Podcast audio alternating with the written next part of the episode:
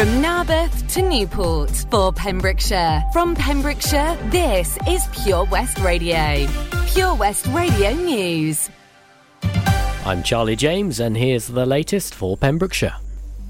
347 new cases of the coronavirus and five new COVID related deaths have been recorded in the Hywel Dda Health Board area, according to yesterday's figures. The latest figures from Public Health Wales showed that there were 210 new cases in Carmarthenshire, 102 in Pembrokeshire, and 35 in Ceredigion since the last report. The affordable housing to be included in a major development on the outskirts of Haverfordwest looks set to be removed from plans this week.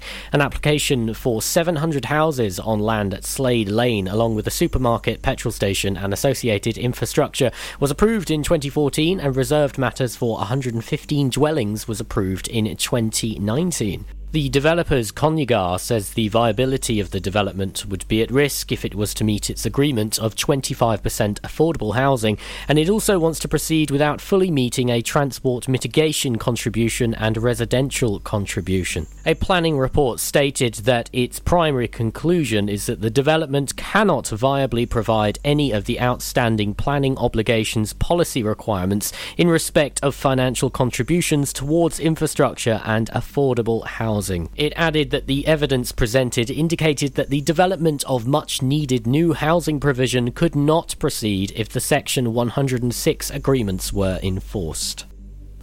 An urgent appeal has gone out to find rented accommodation for a third family of Syrian refugees who have been given the go ahead to move into Cardigan. After a long wait due to the pandemic, the local charity involved with the government community sponsorship scheme for settling Syrian refugee families have had their application accepted by the Welsh Government and Ceredigion County Council. In a statement, they said, We were lucky enough to receive a generous donation which has provided us with the initial funds, and we have had a great service circle of volunteers. Anyone else who can offer a little time for specific tasks or general friendship when the family arrive would always be welcome. A welcoming event is scheduled to be held at Cardigan Guild Hall on October the 19th, and anyone who feels they can help in the rehousing of the third family can contact Alex at alexcroiso, T-E-I-F-I, at gmail.com. A man has been accused of making homemade weapons whilst in jail and is to have his case heard at trial later this month. Rory Barnes, whose address is given in Milford Haven but was formerly given as Cumbria Terrace in Pembroke Dock, is accused of making weapons whilst he was serving time in HMP Parc Bridgend in January. On January 18th, Barnes was said to be in possession of what was described as a bladed or sharply pointed article, described as two plastic cutlery handles handles with the blade from a disposable razor melted onto them. The homemade weapon Barnes is alleged to have possessed is commonly known as a shiv. Just three days later, Barnes was also found to be in possession of a metal spike sharpened to a point with a green cloth handle. The same day, Barnes allegedly had on him a flat yellow coloured metal bar. Barnes denied the first two charges and entered a guilty plea to possessing the metal bar when he appeared at Cardiff magistrates by video link on September 23rd. He will appear for trial at Cardiff Crown Court on October 21st for the other two matters. I'm Charlie James, and that's the latest for Pembrokeshire. Listen online at purewestradio.com.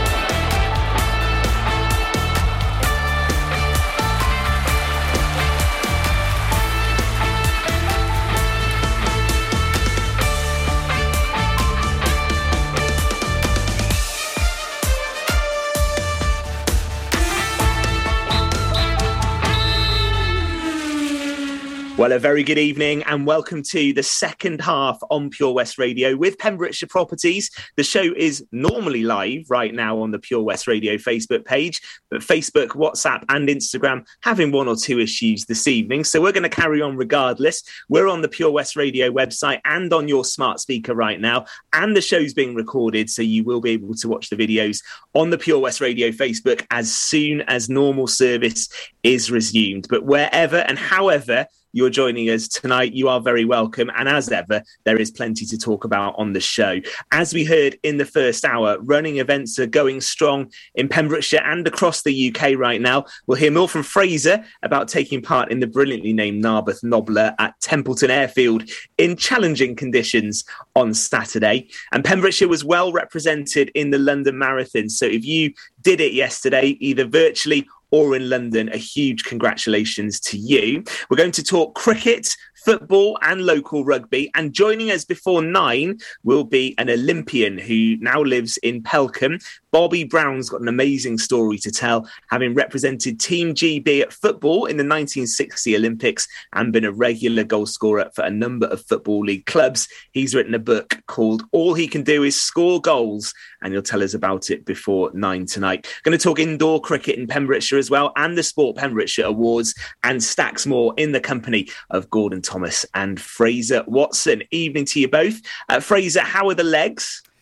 Been better, Ben. Been better. My first uh, ultra running experience on Saturday. I'm pleased to say I didn't enjoy a single second of it. Um, a, a, good event. Thank you to the people who put it on, but it's not an experience I'll be going back to anytime soon, if I'm honest with you.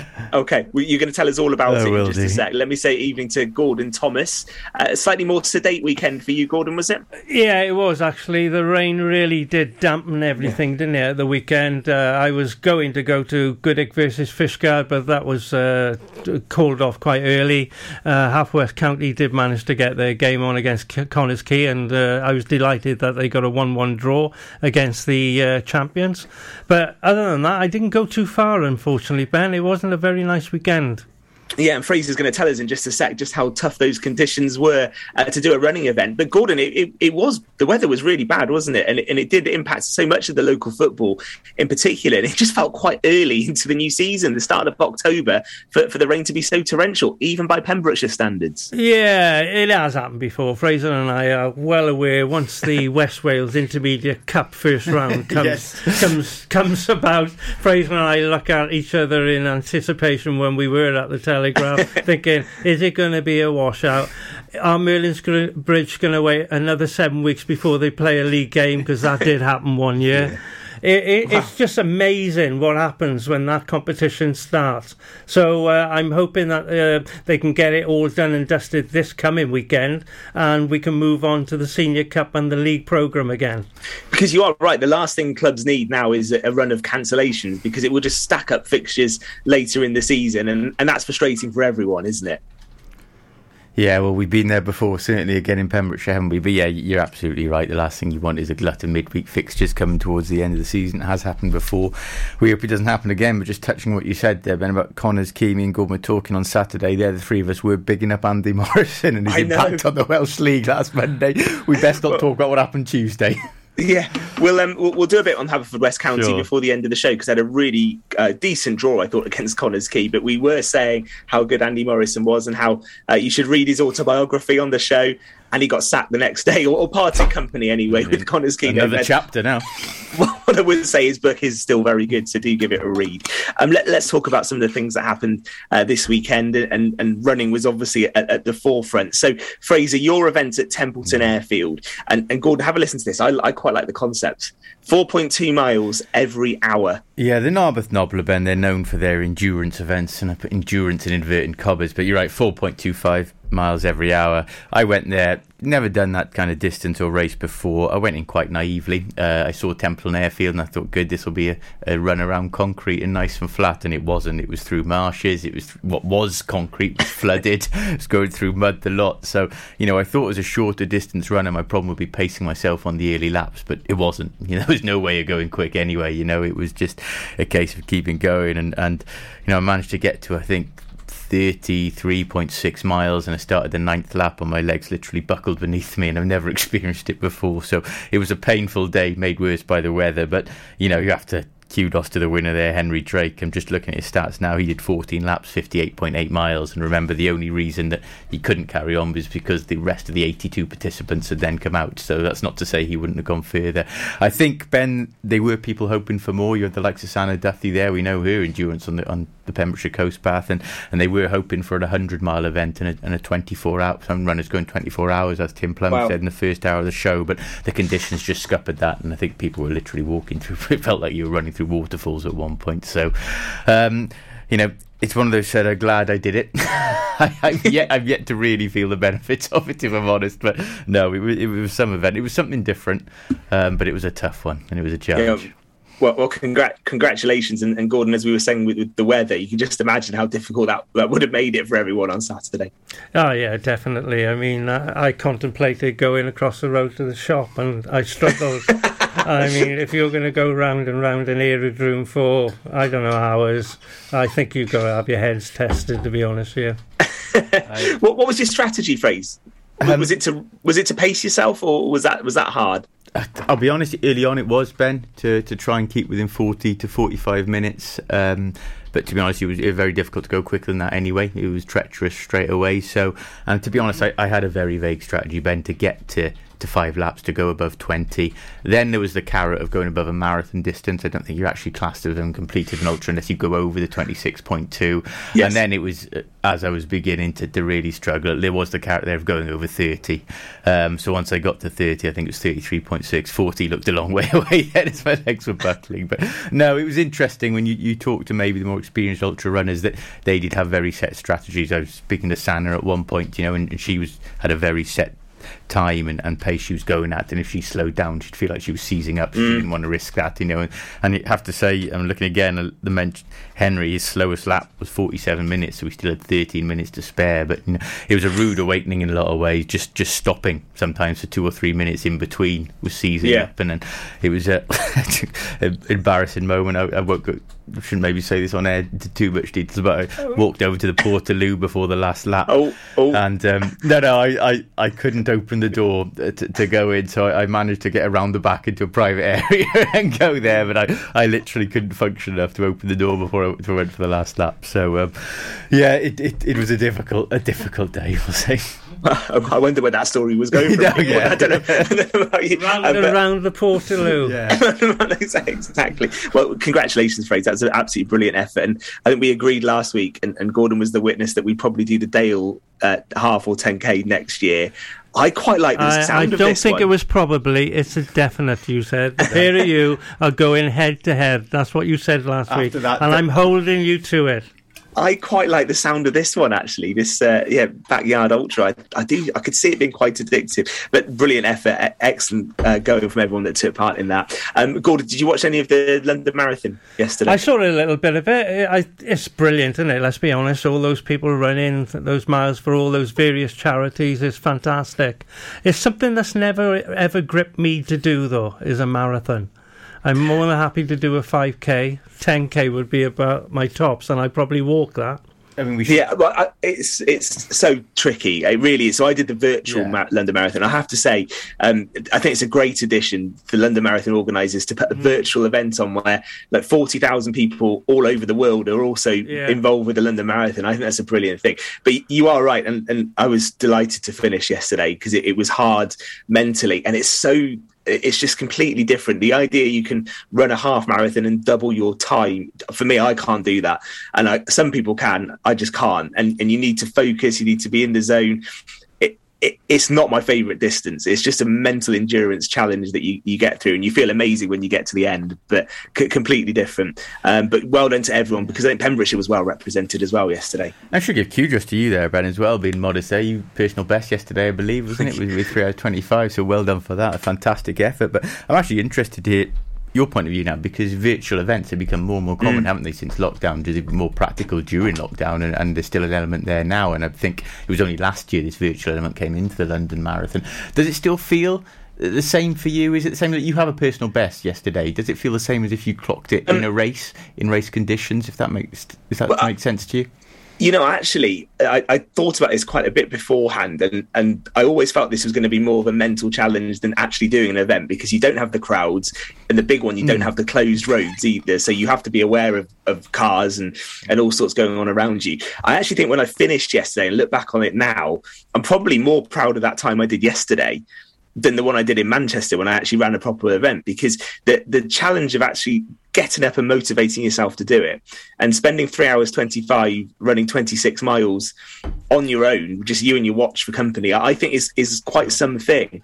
Um, so i'm probably equally as proud mm. to, to get that but i think it is it's difficult to do those virtual events. It really is do you think it's something that's here to stay in London Marathon and other events as well, the virtual option? Well, well, I think the London Marathon has become so difficult to get in mm. now.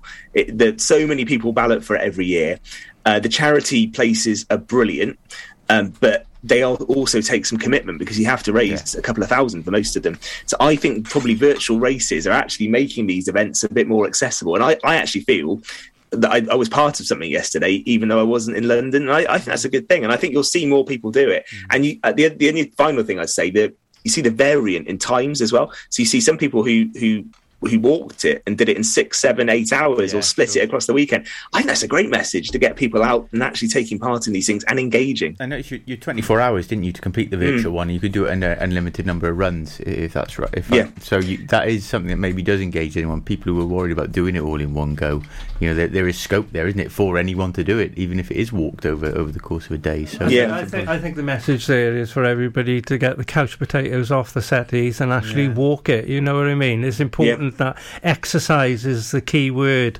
not actually running it all the time. You know yeah. what I mean? It's important just to get out, socialise, and walk. Why not walk it?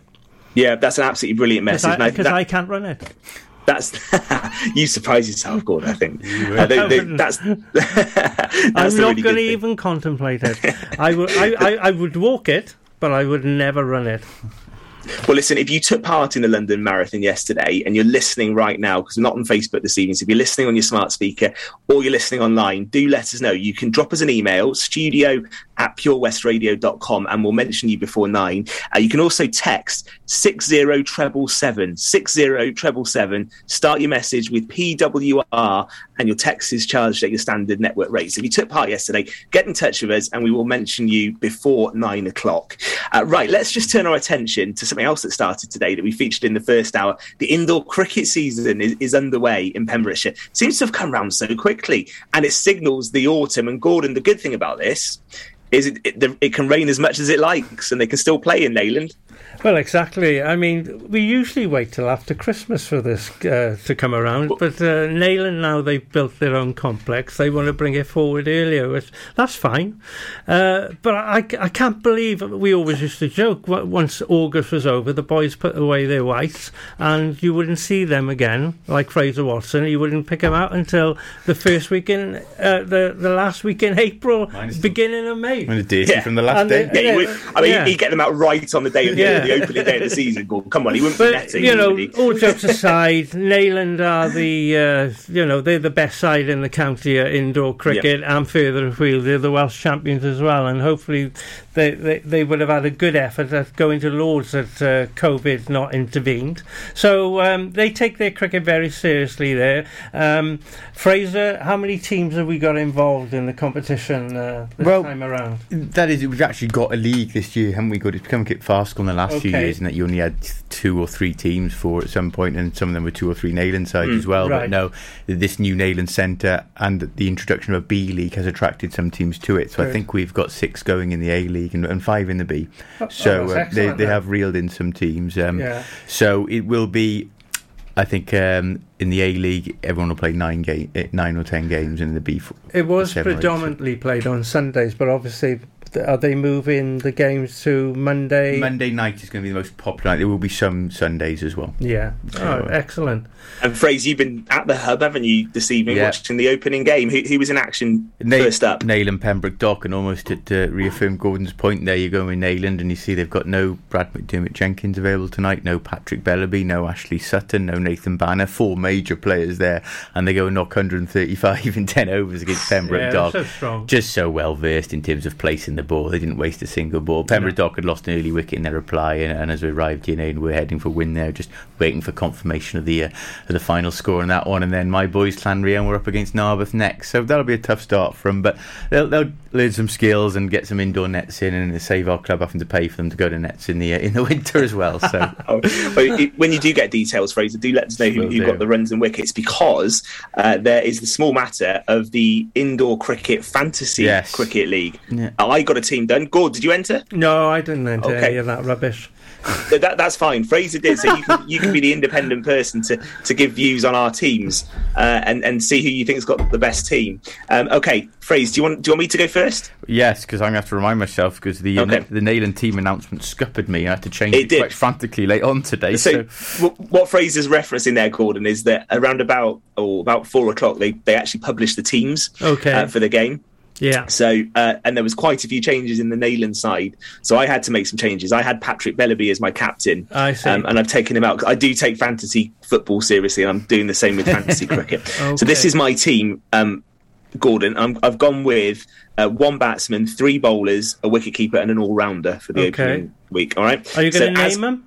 Yeah, yeah. I'll tell you now. So as captain, my one batsman today is Greg Miller. Yeah.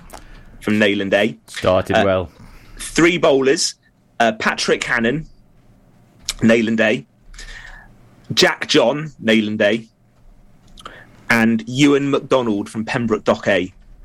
Okay. Happy? Happy? Uh, my all rounder from Neyland's Seaside is Sam Larn. And my wicket keeper, so I think they're a new side in the league this year, Pembrokeshire Veterans. That's right. Yeah, yeah. they are new. I've, I've gone with Neil Williams. Ooh, reliable, reliable keeping yep. I, I've not too dissimilar. I've gone with Greg Miller. You'll be pleased to know a good start tonight. James George from Fishguard could be a dark horse there in the B League.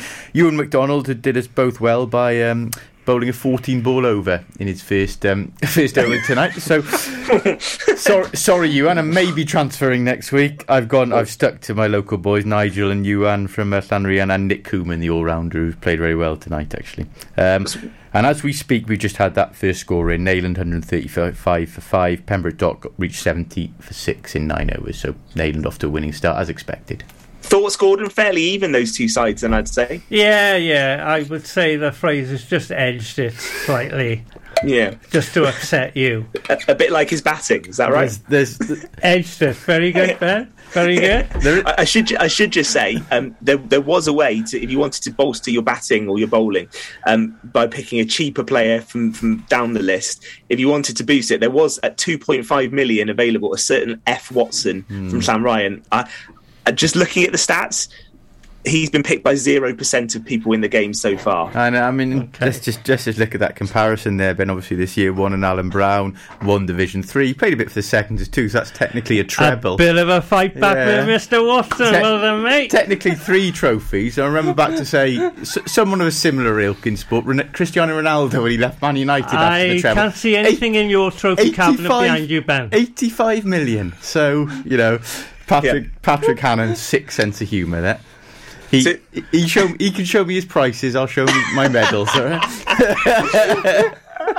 just for comparison, Gordon, just so you know, uh, Fraser at two million. Um, uh, my highest, most expensive player this evening is Patrick Hannon at 7.5 and Greg Miller at 7. Uh, Bellaby would have set you back 8.5 million, I think, wouldn't he? Right, okay. Yeah, well, yeah, he's yeah. probably worth but it. Could, could Fraser be an enabler later in the season when he when he gets his back? I don't know. I don't know. Well, we'll keep a very close eye on that. We'll, we'll do a bit more cricket before we finish because there's a big decision for, uh, to, to mm. face I the England players. the prices are so high in fantasy cricket, so that's why it's fantasy. Well, I would have said no more than £7.50 or, you know, when you're going 750 million, what's going on here? Some are higher than others, Gordon. Let's put it that way. Yeah, for um, obvious reasons. Watson's got the medals in the cabinet. I'll bring him next week. 34 miles in his leg, so he would have been hard work today. Um, we'll take a moment. We'll do a bit more cricket in a sec because I, I want to talk about the Ashes and whether yeah, it's going to sure. go ahead. Uh, also, the return of a, a, Whitland legend is imminent, and some big words from Jasmine Joyce. Oh, don't say Fraser's well. coming back again. We'll not not quite as big, but nearly there. And we're going to talk to Bobby Brown before nine as well, right here uh, for a Monday evening on Pure West Sport. How are you, Bob? Good, thanks, Chris. Is it true what I heard? Yeah, we're officially the best butchers in Wales. That's amazing, Chris. Massive congratulations to you and the team. Oh, thanks, Bob. So, what can we get for you? Well, Chris, uh, could I have a selection of your award winning meats? Oh, don't forget to include a pack of Pembrokeshire's best burgers. Prendergast Butchers, Haverfordwest, Welsh Butcher Shop of the Year, providing the finest quality meats to Pembrokeshire for over 70 years. We're open for orders either in the shop or on our website, prendergastbutchers.co.uk. If you can't get to us, no problem. We're offering a delivery service. Give us a call on 01437 763387. Seven Spice, where the staff are oh so nice. You'll love our jalfrezi and special rice. What's even better is our price. This will have you coming back not once, but twice. Enough of all that rhyming. Malaki! The Seven Spice of Market Street, Haverfordwest, offers the finest Asian cuisine, open six days a week. They offer a fine selection of Indian dishes to eat in or take away. Book your table now or place your order by visiting sevenspice.uk or call Aki on 01437 762 789. The Seven Spice, where the staff are oh so nice. Car trouble again? At OC Davis Roundabout Garage Neyland. we like to keep it simple, offering you service plans from just under £10 a month. From affordable used cars to 0% finance, not to mention nil advance payment on the mobility scheme. You can guarantee you'll get more for your money. Put the pedal to the metal and get the most out of your motor. Call 01646 600 858 or go online to ocdavis.com. This is Pure West Radio. I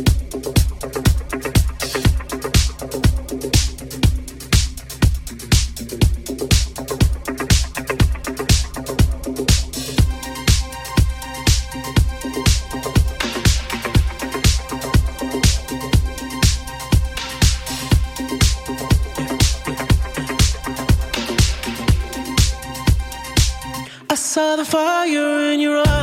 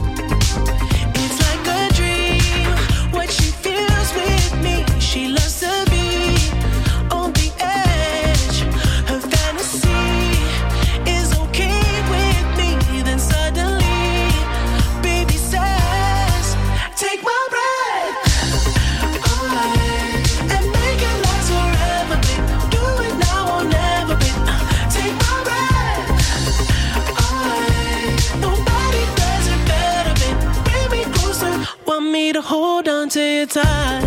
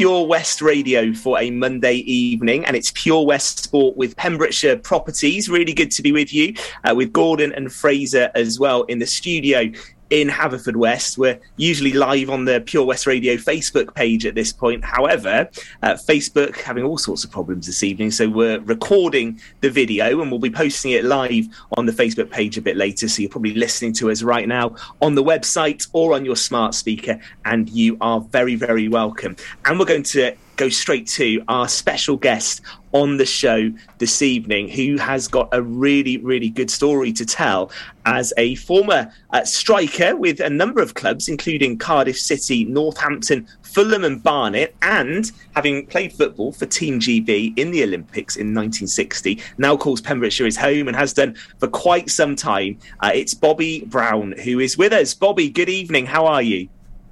I'm fine. Good evening to you.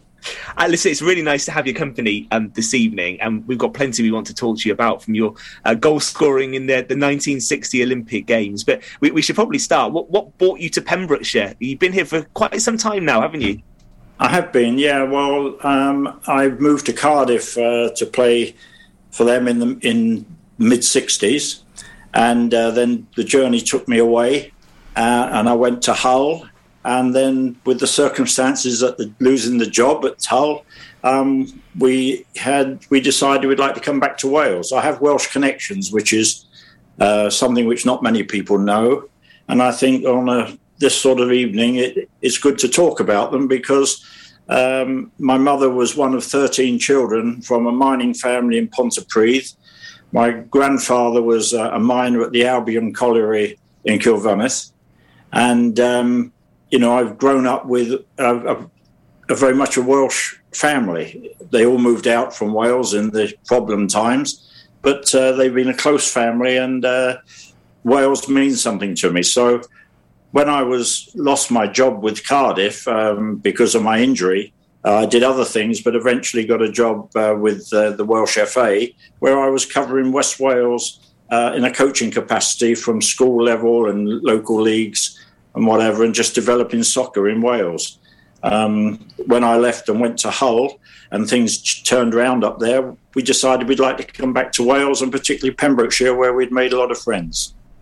I know Gordon and Fraser got plenty that they want to ask you as well. So I'll, yeah. I'll just ask you one more uh, for now, Bobby. Your, your career, uh, you, you, mentioned playing for Cardiff, and I said Northampton, Watford, Fulham, and Barnet, and, and your yeah. goal scoring record 124 goals you scored uh, th- throughout your career. What, what, was the, what was the highlight for you, and, and who did you most enjoy playing for out of those teams?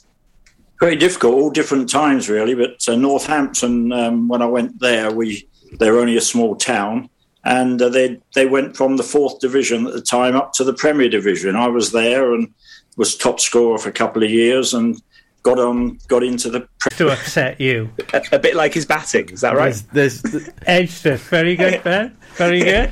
I, I, should I should just say um, there there was a way to if you wanted to bolster your batting or your bowling um, by picking a cheaper player from from down the list. If you wanted to boost it there was at 2.5 million available a certain F Watson mm. from Llanrhian I, just looking at the stats he's been picked by zero percent of people in the game so far. I know. I mean, okay. let's just just look at that comparison there. Ben, obviously this year one and Alan Brown, won Division Three, He played a bit for the seconds too, so that's technically a treble. A bit of a fight back yeah. with Mr. Watson, Te- well done, mate. Technically three trophies. I remember back to say s- someone of a similar ilk in sport, Ren- Cristiano Ronaldo when he left Man United after I the treble. can't see anything Eight, in your trophy cabinet behind you, Ben. Eighty-five million. So you know.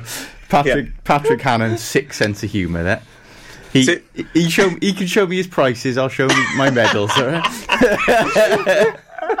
just for comparison, Gordon, just so you know, uh, Fraser at two million. Um, uh, my highest, most expensive player this evening is Patrick Hannon at 7.5 and Greg Miller at 7. Uh, Bellaby would have set you back 8.5 million, I think, wouldn't he? Right, okay. Yeah, well, yeah, yeah. probably worth but it. Could, could Fraser be an enabler later in the season when he when he gets his back? I don't know. I don't know. Well, we'll keep a very close eye on that. We'll, we'll do a bit more cricket before we finish because there's a big decision for, uh, to, to mm. face I the England players. the prices are so high in fantasy cricket, so that's why it's fantasy. Well, I would have said no more than £7.50 or, you know, when you're going 750 million, what's going going on here? Some are higher than others, Gordon. Let's put it that way. Yeah, for um, obvious reasons. Watson's got the medals in the cabinet. I'll bring and him he's got next week. 34 miles in his leg, so he would have been hard work today. Um, we'll take a moment. We'll do a bit more cricket in a sec because I, I want to talk about the Ashes and whether it's going to go ahead. Uh, also, the return of a, a Whitland legend is imminent, and some big words from Jasmine Joyce oh, don't say as well. Fraser's coming back again. We'll find Not, not out. quite as big, but nearly there. And we're going to talk to Bobby Brown before nine as well, right here uh, for a Monday evening on Pure West Sport. How are you, Bob? Good, thanks, Chris. Is it true what I heard? Yeah, we're officially the best butchers in Wales. That's amazing, Chris. Massive congratulations to you and the team. Oh, thanks, Bob. So, what can we get for you? Well, Chris, uh, could I have a selection of your award winning meats? Oh, don't forget to include a pack of Pembrokeshire's best burgers. Prendergast Butchers, Haverfordwest, Welsh Butcher Shop of the Year, providing the finest quality meats to Pembrokeshire for over 70 years. We're open for orders either in the shop or on our website, prendergastbutchers.co.uk. If you can't get to us, no problem. We're offering a delivery service. Give us a call on 01437 763387. Seven Spice, where the staff are oh so nice. You'll love our jalfrezi and special rice. What's even better is our price. This will have you coming back not once, but twice. Enough of all that rhyming. Malaki! The Seven Spice of Market Street, Haverfordwest, offers the finest Asian cuisine, open six days a week. They offer a fine selection of Indian dishes to eat in or take away. Book your table now or place your order by visiting sevenspice.uk or call Aki on 01437 762 789. The Seven Spice, where the staff are oh so nice. Car trouble again? At OC Davis Roundabout Garage Neyland, we like to keep it simple, offering you service plans from just under £10 a month, from affordable used cars to 0% finance, not to mention nil advance payment on the mobility scheme. You can guarantee you'll get more for your money. Put the pedal to the metal and get the most out of your motor. Call 01646 600 858 or go online to ocdavis.com. This is Pure West Radio.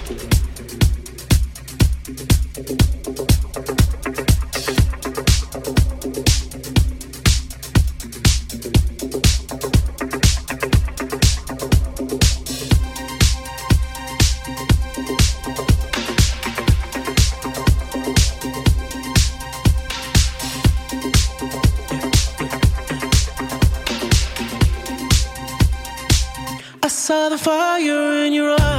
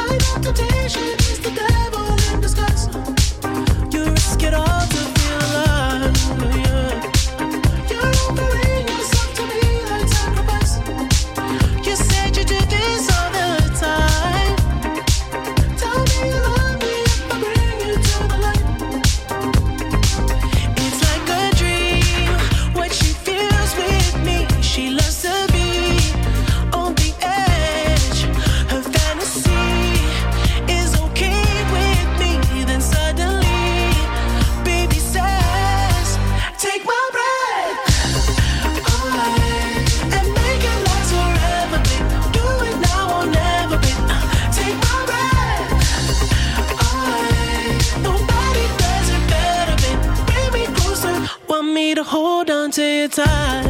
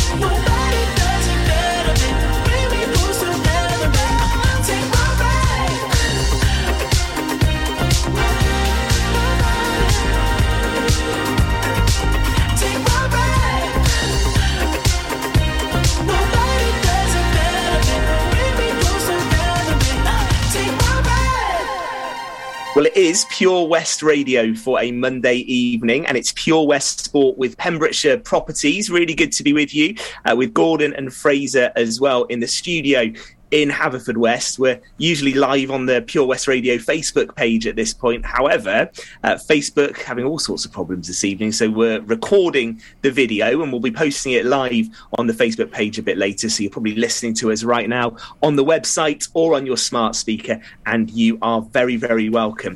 And we're going to go straight to our special guest on the show this evening, who has got a really, really good story to tell as a former uh, striker with a number of clubs, including Cardiff City, Northampton, Fulham, and Barnet, and having played football for Team GB in the Olympics in 1960, now calls Pembrokeshire his home and has done for quite some time. Uh, it's Bobby Brown who is with us. Bobby, good evening. How are you?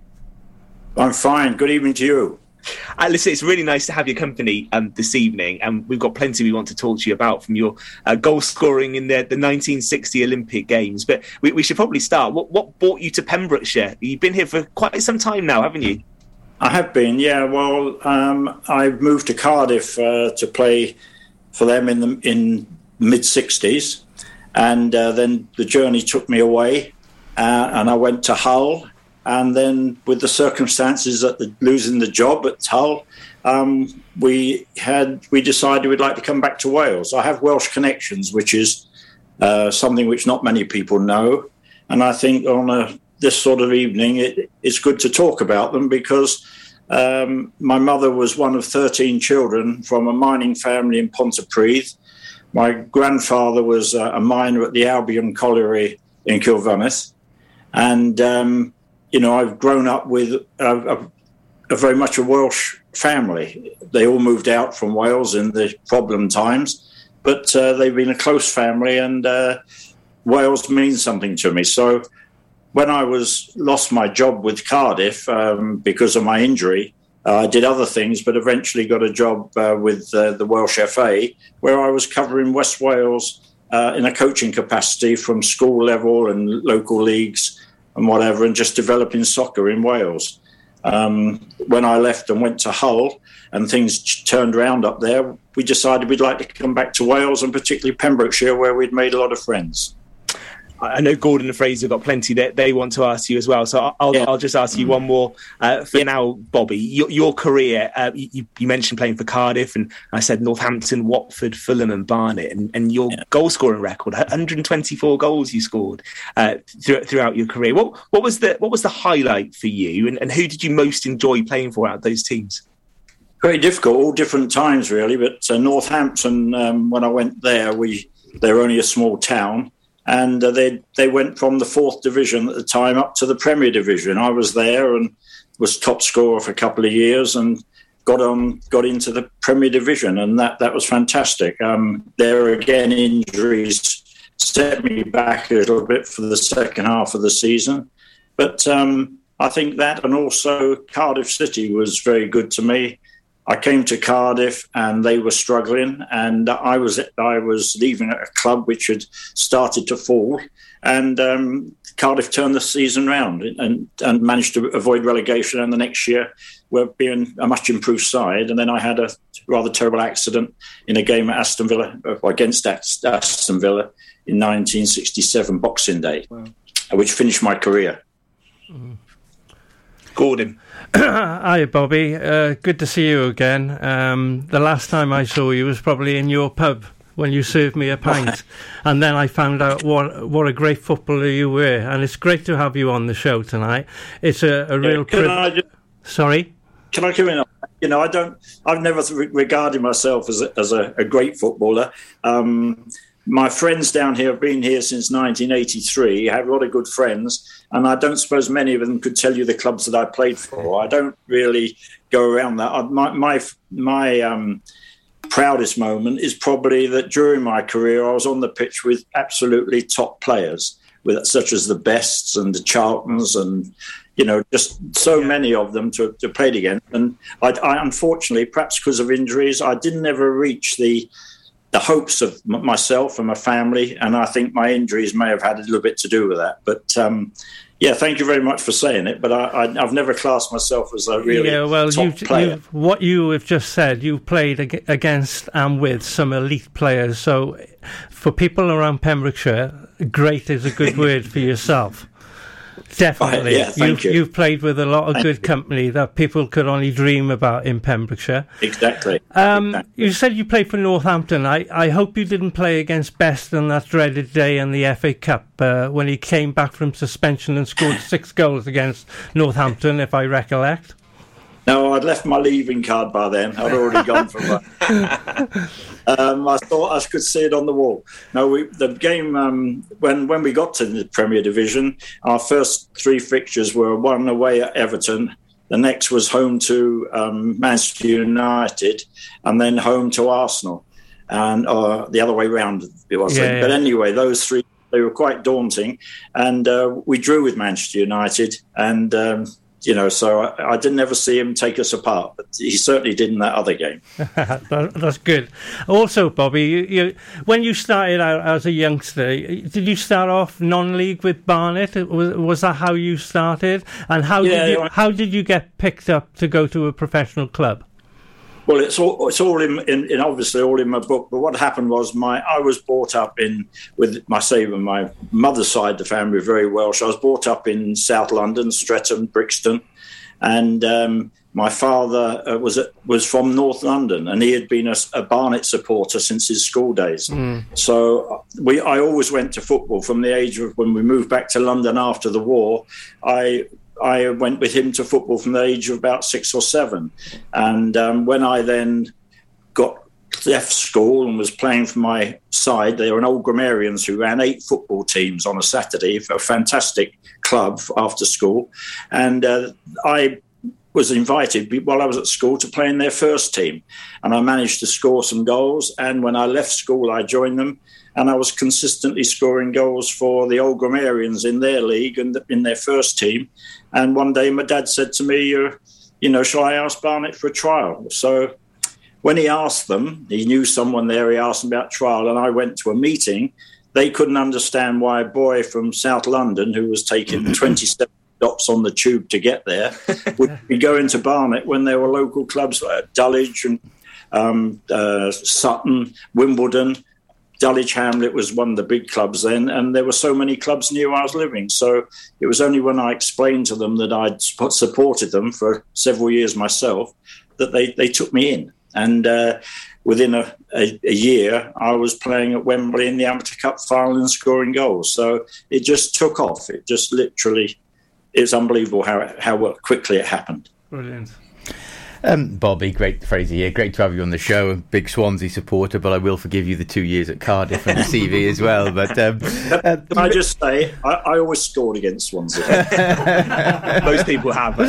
yeah, yeah, you're not unique in that respect. Um, but no, just touching on on your national, international career. Actually, you played 14 times, I think, for England amateur, if I'm right, and had a successful Olympic Games, scoring goals there for Great Britain in 1960. Now, the um, GB team in the Olympics in terms of football is actually quite a divisive topic in the last few years, hasn't it? I know in 2012 London they got it going, they haven't managed to put it together. There's a lot of politics involved now. At that time, how much of an honour was it to be involved in that team and, mm. and to play in the Olympic Games? Oh, just uh, the build up to it. I mean, being picked just to play first for, for England, it was out the blue. Read the name in the paper that you're in the in the tour, and then going on to the development of the squad that they were going to to go to with Rome was, you know, just unbelievable. I mean, uh, and the the set, the thing about it was that we had just lost five one in a warm up game for the Olympics in Italy to Italy, and. Uh, everybody was waiting for the draw to come out for your groups, and the first team that came out with us was Italy. So they just beaten us five one, and then the other next team was Brazil, which couldn't have been with top players from Brazil who went on to become really famous. Wow. And then um, then we had China at the end. So you know we played um, Brazil in our first game. And uh, we went one 0 down after the first few minutes, but then got back to I managed to uh, get on the score sheet again and, and scored, and we were leading, I think, 2 1 and just at the beginning of the second half when a fullback had a really terrible injury, broke his leg with a really bad tackle, but he, the guy wasn't sent off and there were no substitutes. So after leading 2 1, we went 4 4 1 down. Four, we went 4 2 down, and then we got a goal in the end. We lost 4 3. So um, and then we played China. So I was happy. I scored five goals in three games, and it put me on the map. Um, sure. And even attracted AC Milan. So it was, you know, oh, we were going to ask you about yeah. this. Yeah. I don't want to spoil too many chapters of your book, but we do need yeah. to touch on this, Bobby. Yeah. How, how, close were you to signing for AC Milan? Um, well, the, the punchline is in the book, but really close, really close. It was something um, happened out of the blue, not with me. Um, I got a lot of advice from um, one or two of the top professionals. I was at Fulham as an amateur. I mean, not many people were playing then. I, I had a few first team games and even scored two goals in a 4 4 draw against Man United when I was young. But I developed friendships with some of the players like uh, Jimmy Hill, uh, Roy Bentley, Jim Langley, George Cohen. They were top players. Wow. And when I had this approach, I, I, went to them to ask, what do I do? And they gave me some advice. As I was an amateur, there'd be no fee for the club. And they told me what to ask for, which I did. And the guy even upped my what I said. He said, ask for more. So um, and then I was planning to go. They arranged me to go out to play in a game for their directors to see and possibly be um, sent to a, a, minor club which was connected to them. And it was the same time as Jimmy Greaves was going. And uh, I, but I, it clashed with a tour around the world which I went on, which included people like Bobby Moore to do wow. a six weeks tour. So and when I came back, the whole situation, not through any fault of anybody's, altered and uh, it fell apart, unfortunately. Well, listen, there's plenty to read in the book by the sounds of it. We'll get some more details on that in, in just a second. Just, just wondering, Bobby, what's your what's your feeling now with, with, with the modern game? Do you, do you still feel connected to it, and, and do you still enjoy watching football? Yeah, I think living where I am, I think one of the you know one of the things I, am not happy about living here. I mean, I'm very very happy, but I, I, think the football connection I've lost a lot of of it. You know, if I was living in Cardiff again, I would have more contact with football community. Um, and not not many, as I say, not many of my friends really probably could tell you much about my football career. I, I ran a I ran an inn and a restaurant and uh, in, the, in the distant past, I played football. So, mm. you know, um, it, it's, it's very difficult. It's very, it was just very difficult at that time to to come to terms with it all, really. Um, what did I like? Did you say? Yeah, who, who, who, do you, who do you follow? Do you, do you have a favourite team now? Well, I have do have favourite teams, but I think football now has altered so much. I mean, it's not the game that I played. I mean, you only have to look at the boots, you have to look at the ball, you have to look at the pitches, the conditions you play in. I mean, I, to play well, on the wages, pitches, Bobby. Well, yeah, well, that that, that, that, that would have helped a great yeah. deal. yeah, but everything has altered so much that it is isn't quite the same game. I mean, even technically, uh, when you strike a ball, you know, to bend it like they do today, you could bend it a bit in the old days, but it wasn't. It just wasn't the same. So, I'm, you know, it's. I still enjoy it. I get the buzz from it. Well, listen, you, good luck with your book. Tell, tell us what it's called, Bobby, and where, where can people get themselves a copy? Because it sounds like there's plenty in there that, that we need to read more about. Yeah, well, the, the book itself, um, you know, I think the most important thing is really is for is for people to understand my background. You know, yes, I was a, a footballer, but the book isn't all about football.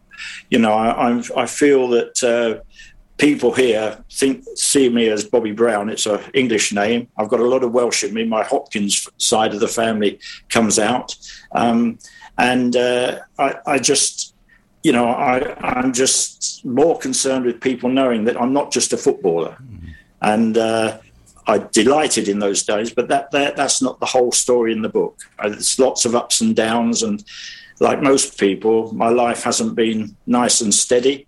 Um, there have been some really pitfalls in it, which affected my family, and we've had to come through them. And at the end, I came to Pembrokeshire, took a big gamble. I thought, think I must have been mad to take on the, the thing we did, but we were anxious to get back here. And um, we, we, at the end, you know, I wouldn't change it for the world. Everything has gone very well. All he can do is score goals. The life and times of Yeah. Bobby Brown. I can tell you that that was that is a, uh, this. The title comes from something which was shouted out at a game when I didn't, or we didn't have a particularly good match, and I didn't have a particularly good match. But at the last few minutes of the game, I scored rather, uh, uh, you know, what I thought was a very good goal, and someone shouted it from the crowd. All he can do is score a goal. Do. yeah. So that that's why that's where the name of the book comes from. And locally, is it going to be on sale in? Is it Victoria Bookshop, Bobby, in in Haverford Victoria Book, I think Yeah. on the 20, about the 27th, 26th or 27th of um, November. I think um, Marnie from there has organised the signing session. I'm just amazed. Can I just say that the book initially started because somebody came to speak to me about his book he was writing, a boy Nick Burnell. And, and we went into all detail because of things that I knew when I went was with the Welsh FA and worked under Mike Smith, who was the manager. And I learned so much from Mike Smith of of organising things that it, it that he, he was fantastic. But Nick came down, and when we spoke for about an hour, finding out things that I knew about the international period in 1970s, he just said to me, "Crikey, why don't you put this down for your family? Don't think your grandchildren would like it? Didn't did you know anything about your great grandfather and all these things?" And he said, "I'll help you." And so, about three weeks later, I just picked up a pen and started writing and I was amazed at what I can remember. So the book really was for to be left for family, but it's just developed through the help of this Nick Burnell, and uh, has got to where we are. I'm just astonished that it's taken off so well. Um, listen, thank you for telling us about it, and, and do let us know when that's confirmed, when, when you're going to be doing that signing, because we will definitely give that a mention, and, and I'll, I'll be wanting to read a copy of that as well. Really you're giving Us good. a real, you're giving us a real taster. Bobby, thank you ever so much for your time. Thank, Thank you you, for joining Bobby. us this Thank you, evening on Bobby, the show. yeah. I, I've enjoyed talking to you. I hope it's been acceptable to Brilliant. you. Oh, You're, it's a, been you're a gentleman, uh, Bobby. It's great to hear your tales. Uh, you're so modest. It's unbelievable. Yeah. Well, you know, the only thing that set me back was my injury, and uh, not many people suffered the injury that I had. Where my knee came out the joint on in the game, and uh, I'm afraid they didn't repair cruciate ligaments in those days. No, no. Bobby, thank you ever so much for your time. We will have to leave it there. We've still got a bit more to come on the show this evening, though. It is Monday evening, and this is Pure West Sport. Tenby Blues Festival returns on November the 12th to the 14th, featuring American Mike Farris, Australian Georgia Van Etten, and lots and lots of homegrown talent, including Errol Linton, Kyla Brox, the Kennelly Brothers, the Daybreakers, and many, many more. For full information and to get your tickets, visit tenbyblues.co.uk. Get your mojo working at Tenby Blues Festival. How are you, Bob? Good, thanks, Chris. Is it true what I heard? Yeah, we're officially the best butchers in Wales. That's amazing, Chris. Massive congratulations to you and the team. Oh, thanks, Bob. So, what can we get for you? Well, Chris, uh, could I have a selection of your award winning meats? Oh, don't forget to include a pack of Pembrokeshire's best burgers.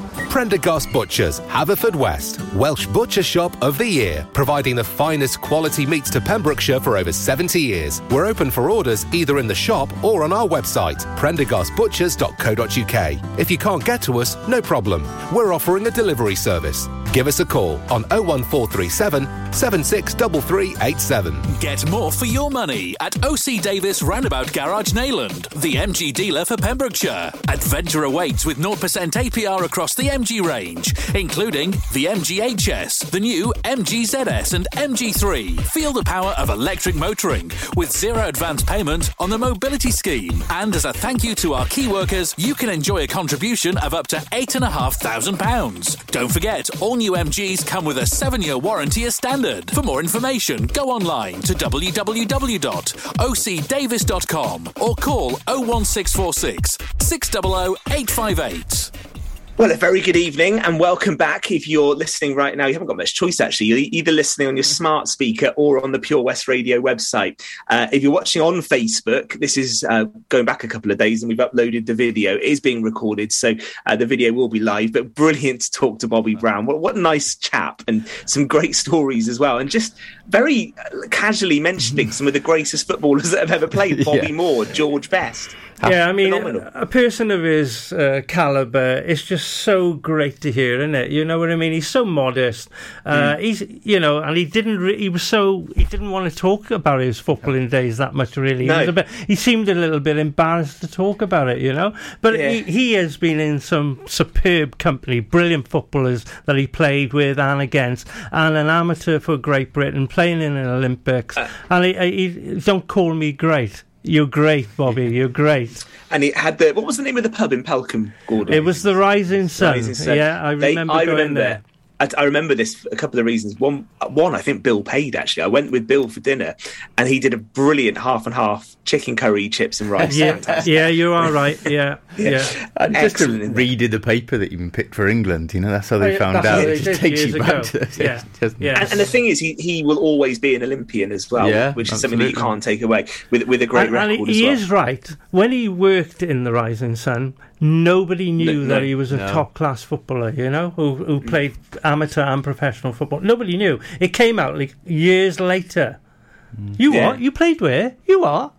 Yeah, and that's a that's a mark of him, really, isn't it? It's Yeah. a great great to hear from him, and we will uh, let you know when his book signing will be because I think that's well worth a read. Uh, right, still plenty more to cover. Fraser, Llanrhian have made a really good start in the indoor cricket, haven't they? They have been, even without the uh, treble-winning £2.5 million pound man. They, they uh, just uh, read out the score here. Narberth, hun- 109 for 3. Llanrhian have reached that 110 for 2. John Strawbridge, Nigel Delaney and Ewan James all reaching 25 and retiring. So, uh, Ah. yeah, it means I can stay on the studio on Monday nights for a couple of weeks more, yeah. And I had Johan in my fantasy team and took him out right at the last minute. Yeah. So Neil Williams of Pembroke, uh, Pembrokeshire Veterans needs to have a good knock, I Just think. Uh, so well done, Llanrhian. One more game to come this evening.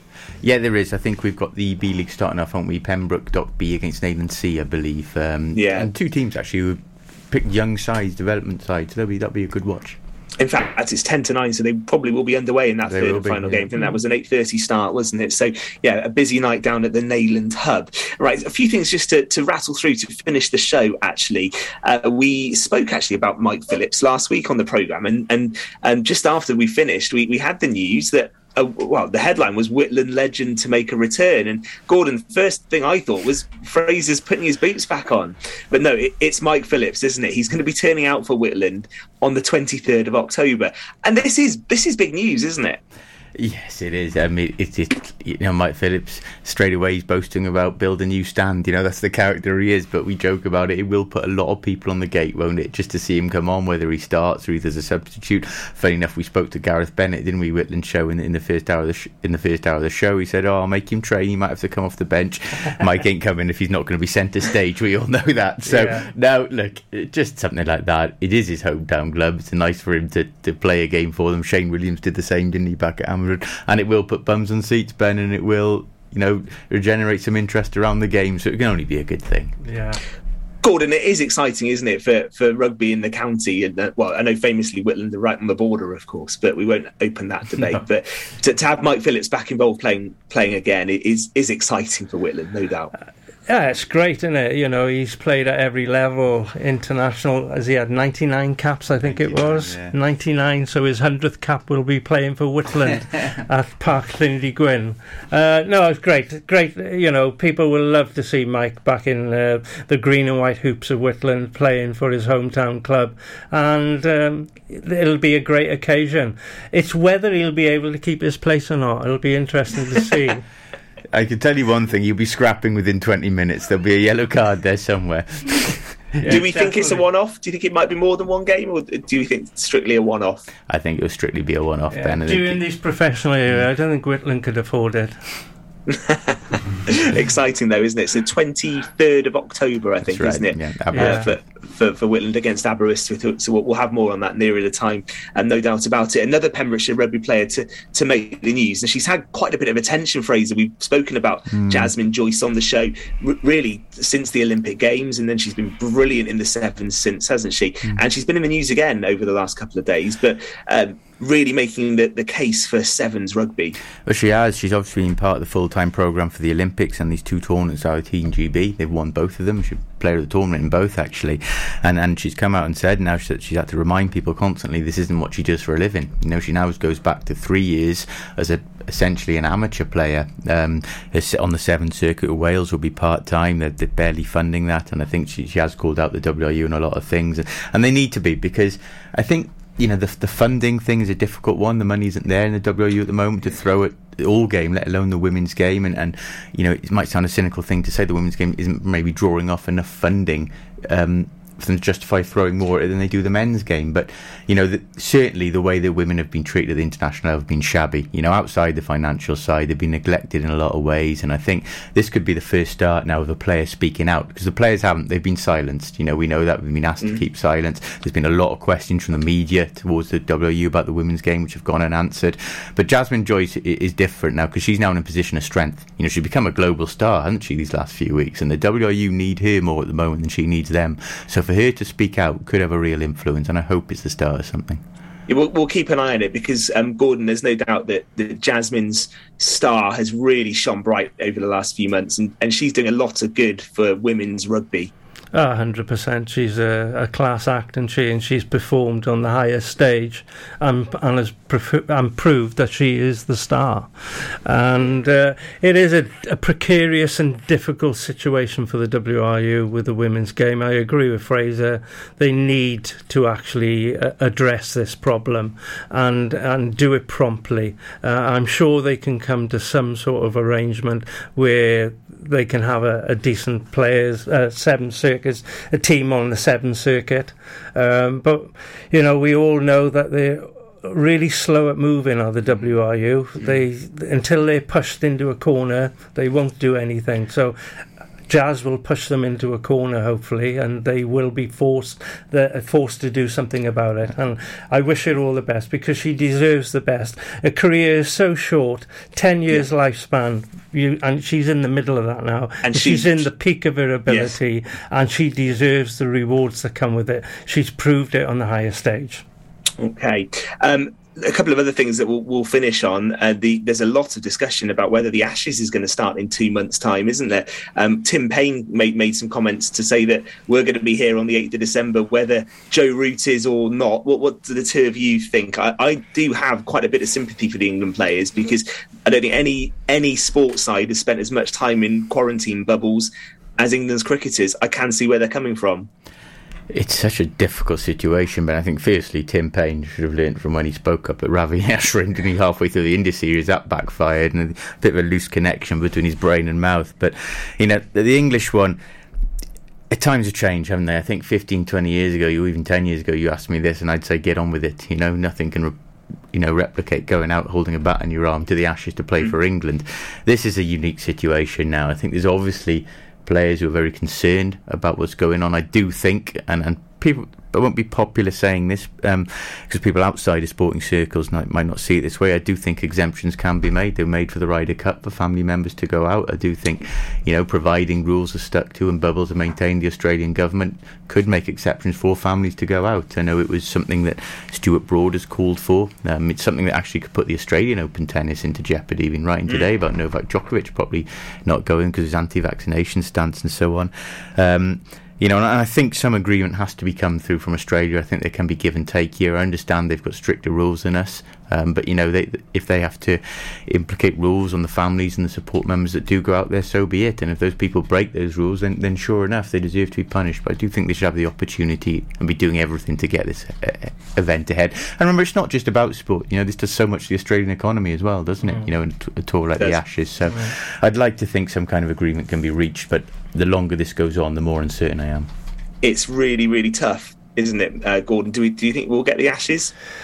Uh, I think it'll probably go ahead. To be honest with you, uh, both parties have to come together and they've got to get this done. Uh, I understand the difficult circumstances of players who have been on tour last year, played the whole summer, not been with their families, been in a bubble. It's been very difficult for them, really difficult. And until you're under that duress, you don't know how difficult it is. But at the end of the day, cricket still has to go on. Uh, I can't, see, you know, we took. Yeah the financial implications are big in Australia. They they, they need this to happen, um, but whether they can sort of arrange another time to do it, I, I don't know. But I, I, I think deep down they will come to some sort of arrangement. But mm. if it doesn't happen, I fully understand why. Yeah, well, so let's much else on, haven't we? We've got so Let, much else yeah. on around the world that we managed to negotiate. I think we could. Yeah, yeah. Let's hope so. Uh, well, listen, we, we, we're pretty much done. I've not even had the chance to say to Gordon, I think Ole Gunnar Solskjaer's under a bit of pressure at Manchester United as well. No pressure uh, at all. after more drop points on Saturday. Um, we also started the show by saying well done to have uh, West County. That was a really good 1 1 draw against Connah's Quay at the weekend. Let's hope that the weather gets better in Pembrokeshire. We get more action. Uh, Fraser, well done to you once again. 34 miles, top effort yesterday. Yourself, uh, well done, Llanrhian. If they do want to give a 2.5 million Fraser Watson a call, up, we'll, I'm sure we'll be able to find a substitute for the show next Monday. Only joking, Fraser. We miss you. Uh, have a break. From Narberth to Newport for Pembrokeshire. From Pembrokeshire, this is Pure West Radio. Pure West Radio News. I'm Charlie James, and here's the latest for Pembrokeshire. 347 new cases of the coronavirus and five new COVID related deaths have been recorded in the Hywel Dda Health Board area, according to yesterday's figures. The latest figures from Public Health Wales showed that there were 210 new cases in Carmarthenshire, 102 in Pembrokeshire, and 35 in Ceredigion since the last report. The affordable housing to be included in a major development on the outskirts of Haverfordwest looks set to be removed from plans this week. An application for 700 houses on land at Slade Lane, along with a supermarket, petrol station, and associated infrastructure, was approved in 2014, and reserved matters for 115 dwellings was approved in 2019. The developer's Conygar says the viability of the development would be at risk if it was to meet its agreement of 25% affordable housing, and it also wants to proceed without fully meeting a transport mitigation contribution and residential contribution. A planning report stated that its primary conclusion is that the development cannot viably provide any of the outstanding planning obligations policy requirements in respect of financial contributions towards infrastructure and affordable housing housing. It added that the evidence presented indicated that the development of much needed new housing provision could not proceed if the Section 106 agreements were enforced. An urgent appeal has gone out to find rented accommodation for a third family of Syrian refugees who have been given the go ahead to move into Cardigan. After a long wait due to the pandemic, the local charity involved with the government community sponsorship scheme for settling Syrian refugee families have had their application accepted by the Welsh Government and Ceredigion County Council. In a statement, they said, We were lucky enough to receive a generous donation which has provided us with the initial funds, and we have had a great service circle of volunteers. Anyone else who can offer a little time for specific tasks or general friendship when the family arrive would always be welcome. A welcoming event is scheduled to be held at Cardigan Guild Hall on October the 19th, and anyone who feels they can help in the rehousing of the third family can contact Alex at alexcroiso, T-E-I-F-I, at gmail.com.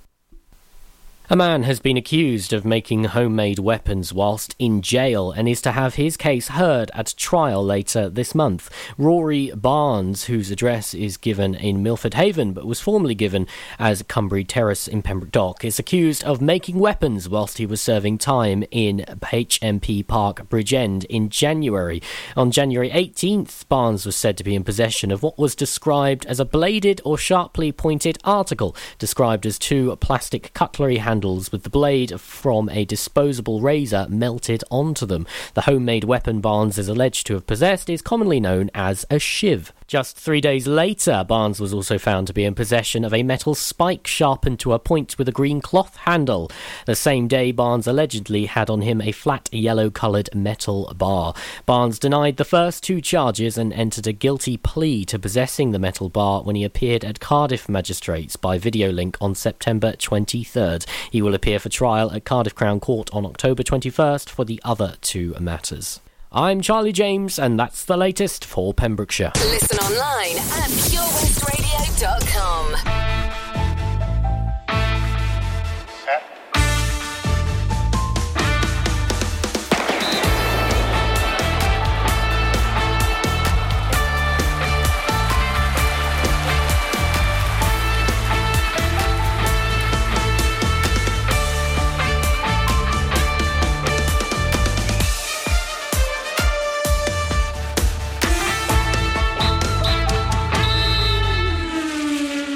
Well, a very good evening and welcome to the second half on Pure West Radio with Pembrokeshire Properties. The show is normally live right now on the Pure West Radio Facebook page, but Facebook, WhatsApp, and Instagram having one or two issues this evening. So we're going to carry on regardless. We're on the Pure West Radio website and on your smart speaker right now, and the show's being recorded, so you will be able to watch the videos on the Pure West Radio Facebook as soon as normal service is resumed. But wherever and however, you're joining us tonight. You are very welcome. And as ever, there is plenty to talk about on the show. As we heard in the first hour, running events are going strong in Pembrokeshire and across the UK right now. We'll hear more from Fraser about taking part in the brilliantly named Narberth Nobler at Templeton Airfield in challenging conditions on Saturday. And Pembrokeshire was well represented in the London Marathon. So if you did it yesterday, either virtually or in London, a huge congratulations to you. We're going to talk cricket, football, and local rugby. And joining us before nine will be an Olympian who now lives in Pelcomb. Bobby Brown's got an amazing story to tell, having represented Team GB at football in the 1960 Olympics and been a regular goalscorer for a number of Football League clubs. He's written a book called All He Can Do Is Score Goals, and he'll tell us about it before nine tonight. Going to talk indoor cricket in Pembrokeshire as well, and the Sport Pembrokeshire Awards, and stacks more in the company of Gordon Thomas and Fraser Watson. Evening to you both. Uh, Fraser, how are the legs? Been better, Ben. Been better. My first uh, ultra running experience on Saturday. I'm pleased to say I didn't enjoy a single second of it. Um, a, a, good event. Thank you to the people who put it on, but it's not an experience I'll be going back to anytime soon, if I'm honest with you. Okay, well, you're going to tell us all about I it in just do. a sec. Let me say evening to Gordon Thomas. Uh, slightly more sedate weekend for you, Gordon, was it? Yeah, it was actually. The rain really did dampen everything, yeah. didn't it, at the weekend? Uh, I was going to go to Goodwick versus Fishguard, but that was uh, called off quite early. Uh, Haverfordwest County did manage to get their game on against Connah's Quay, and uh, I was delighted that they got a 1 1 draw against the uh, champions. But other than that, I didn't go too far, unfortunately, Ben. It wasn't a very nice weekend. Yeah, and Fraser's going to tell us in just a sec just how tough those conditions were uh, to do a running event. But Gordon, it, it, it, was the weather was really bad, wasn't it? And, it? and it did impact so much of the local football in particular. And it just felt quite early into the new season, the start of October, for, for the rain to be so torrential, even by Pembrokeshire standards. Yeah, it has happened before. Fraser and I are well aware. Once the West Wales Intermediate Cup first round comes yes. comes comes about, Fraser and I look at each other in anticipation when we were at the television Telegraph, thinking, is it going to be a washout? Are Merlin's Bridge going to wait another seven weeks before they play a league game? Because that did happen one year. Yeah. It, it, it's just amazing what happens when that competition starts. So uh, I'm hoping that uh, they can get it all done and dusted this coming weekend, and we can move on to the Senior Cup and the league program again. Because you are right, the last thing clubs need now is a run of cancellations because it will just stack up fixtures later in the season, and, and that's frustrating for everyone, isn't it? Yeah, well, we've been there before, certainly again in Pembrokeshire, haven't we? But yeah, you're absolutely right. The last thing you want is a glut of midweek fixtures coming towards the end of the season. It has happened before. We hope it doesn't happen again. But just touching what you said there, Ben, about Connors, Keamy, and Gordon talking on Saturday, there, the three of us were bigging up Andy Morrison and his impact on the Welsh League last Monday. We best not talk about what happened Tuesday. Yeah, we'll, um, we'll we'll do a bit on Haverfordwest County Sure. before the end of the show because they had a really uh, decent draw, I thought, against Connah's Quay. But we were saying how good Andy Morrison was and how uh, you should read his autobiography on the show. And he got sacked the next day, or, or parted company anyway with Connah's Quay. Another They- chapter now. what I would say his book is still very good, so do give it a read. Um, let, us talk about some of the things that happened uh, this weekend, and, and running was obviously at, at the forefront. So, Fraser, your event at Templeton Airfield, and, and Gordon, have a listen to this. I, I quite like the concept. 4.2 miles every hour. Yeah, the Narberth Nobler Ben, they're known for their endurance events, and I put endurance in inverted commas, but you're right, 4.25 miles every hour. I went there, never done that kind of distance or race before. I went in quite naively. Uh, I saw Templeton Airfield and I thought, good, this will be a, a run around concrete and nice and flat, and it wasn't. It was through marshes, it was what was concrete, was flooded, it was going through mud the lot. So, you know, I thought it was a shorter distance run, and my problem would be pacing myself on the early laps, but it wasn't. You know, there was no way of going quick anyway. You know, it was just a case of keeping going, and, and you know, I managed to get to, I think, 33.6 miles and I started the ninth lap and my legs literally buckled beneath me and I've never experienced it before. So it was a painful day made worse by the weather but you know you have to kudos to the winner there Henry Drake. I'm just looking at his stats now. He did 14 laps 58.8 miles. And remember the only reason that he couldn't carry on was because the rest of the 82 participants had then come out. So that's not to say he wouldn't have gone further. I think Ben they were people hoping for more. You had the likes of Sana Duffy there. We know her endurance on the on the Pembrokeshire Coast Path, and, and they were hoping for a 100 mile event and a, and a 24 hour. Some runners going 24 hours, as Tim Plum Wow. said in the first hour of the show, but the conditions just scuppered that, and I think people were literally walking through. It felt like you were running through waterfalls at one point. So, um, you know. It's one of those said, I'm glad I did it. I, I've, yet, I've yet to really feel the benefits of it, if I'm honest. But no, it was, it was some event. It was something different, um, but it was a tough one and it was a challenge. Yeah, well, well congrat- congratulations. And, and Gordon, as we were saying with, with the weather, you can just imagine how difficult that, that would have made it for everyone on Saturday. Oh yeah, definitely. I mean, I, I contemplated going across the road to the shop, and I struggled. I mean, if you're going to go round and round an aerodrome for I don't know hours, I think you've got to have your heads tested. To be honest with you. what, what was your strategy Fraser? Um, was it to was it to pace yourself, or was that was that hard? I'll be honest, early on it was, Ben, to, to try and keep within 40 to 45 minutes. Um, but to be honest, it was, it was very difficult to go quicker than that anyway. It was treacherous straight away. So, and to be honest, I, I had a very vague strategy, Ben, to get to, to five laps to go above 20. Then there was the carrot of going above a marathon distance. I don't think you're actually classed as uncompleted an ultra unless you go over the 26.2. Yes. And then it was, uh, as I was beginning to, to really struggle, there was the carrot there of going over 30. Um, so once I got to 30, I think it was 33.6. 40 looked a long way away then as my legs were buckling. But no, it was interesting when you, you talk to maybe the more experienced ultra runners that they did have very set strategies. I was speaking to Sana at one point, you know, and, and she was had a very set time and, and pace she was going at and if she slowed down she'd feel like she was seizing up she Mm. didn't want to risk that you know and, and you have to say I'm looking again at the mention Henry his slowest lap was 47 minutes so we still had 13 minutes to spare but you know it was a rude awakening in a lot of ways just just stopping sometimes for two or three minutes in between was seizing Yeah. up and then it was a, an embarrassing moment I, I won't go shouldn't maybe say this on air too much details but I walked over to the Portaloo before the last lap Oh, oh. and um, no, no, I, I, I couldn't open the door to, to go in, so I, I managed to get around the back into a private area and go there. But I, I literally couldn't function enough to open the door before before I went for the last lap. So um, yeah, it, it, it was a difficult a difficult day, we'll say.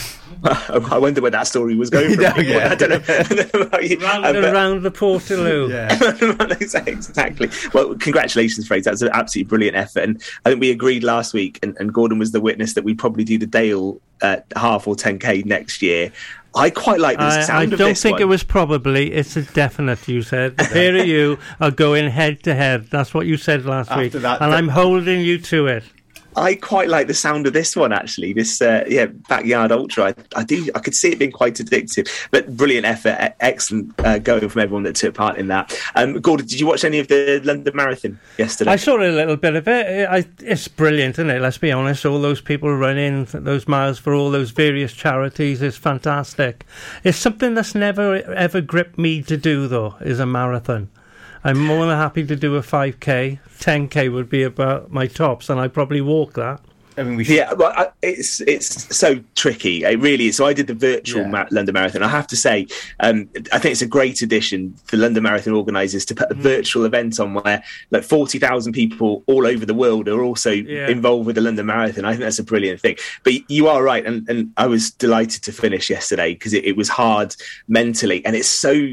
It's just completely different. The idea you can run a half marathon and double your time. For me, I can't do that, and I, some people can. I just can't. And and you need to focus. You need to be in the zone. It, it, it's not my favorite distance. It's just a mental endurance challenge that you, you get through, and you feel amazing when you get to the end, but c- completely different. Um, but well done to everyone because I think Pembrokeshire was well represented as well yesterday. I should give kudos to you there, Ben, as well, being modest there. You personal best yesterday, I believe, wasn't it? With, with 3 out of 25, so well done for that. A fantastic effort. But I'm actually interested to hear your point of view now because virtual events have become more and more common, Mm. haven't they, since lockdown? It be more practical during lockdown? And, and there's still an element there now. And I think it was only last year this virtual element came into the London Marathon. Does it still feel the same for you? Is it the same that you have a personal best yesterday? Does it feel the same as if you clocked it in a race, in race conditions? If that makes does that Um, Well, I- make sense to you? You know, actually, I, I thought about this quite a bit beforehand, and, and I always felt this was going to be more of a mental challenge than actually doing an event because you don't have the crowds, and the big one, you don't mm. have the closed roads either. So you have to be aware of, of cars and, and all sorts going on around you. I actually think when I finished yesterday and look back on it now, I'm probably more proud of that time I did yesterday than the one I did in Manchester when I actually ran a proper event because the the challenge of actually getting up and motivating yourself to do it. And spending three hours 25 running 26 miles on your own just you and your watch for company i think is is quite something. Um so i'm probably j- equally as proud to, to get that but i think it is it's difficult to do those virtual events it really is Do you think it's something that's here to stay in London Marathon and other events as well, the virtual option? Well, well, I think the London Marathon has become so difficult to get in now. It, that so many people ballot for it every year. Uh, the charity places are brilliant, um, but they also take some commitment because you have to raise a couple of thousand for most of them. So I think probably virtual races are actually making these events a bit more accessible. And I, I actually feel that I, I was part of something yesterday, even though I wasn't in London. And I, I think that's a good thing. And I think you'll see more people do it. And you, uh, the, the only final thing I'd say that you see the variant in times as well. So you see some people who who who walked it and did it in six, seven, eight hours or split it across the weekend. I think that's a great message to get people out and actually taking part in these things and engaging. I noticed you, you 24 hours, didn't you, to complete the virtual Mm. one? You could do it in an unlimited number of runs, if that's right. If I- Yeah. so you, that is something that maybe does engage anyone. People who are worried about doing it all in one go, you know, there, there is scope there, isn't it, for anyone to do it, even if it is walked over over the course of a day. So I think, I think the message there is for everybody to get the couch potatoes off the settees and actually walk it. You know what I mean? It's important that exercise is the key word, not actually running it all the time. You know what I mean? It's important just to get out, socialise, and walk. Why not walk it? Yeah, that's an absolutely brilliant message. and I- Because I, can't run it. that's you surprise yourself, Gordon. I think. Uh, they- they, that's, that's. I'm not really going to even contemplate it. I would, I, I, I would walk it, but I would never run it. Well, listen, if you took part in the London Marathon yesterday and you're listening right now, because we're not on Facebook this evening, so if you're listening on your smart speaker or you're listening online, do let us know. You can drop us an email, studio at purewestradio.com, and we'll mention you before nine. Uh, you can also text 60777, 60777. Start your message with PWR, and your text is charged at your standard network rates. If you took part yesterday, get in touch with us, and we will mention you before nine o'clock. Uh, right, let's just turn our attention to something else that started today that we featured in the first hour. The indoor cricket season is, is underway in Pembrokeshire. Seems to have come round so quickly, and it signals the autumn. And Gordon, the good thing about this is it, it, it can rain as much as it likes, and they can still play in Neyland. Well, exactly. I mean, we usually wait till after Christmas for this uh, to come around, but uh, Neyland now they've built their own complex. They want to bring it forward earlier, which that's fine.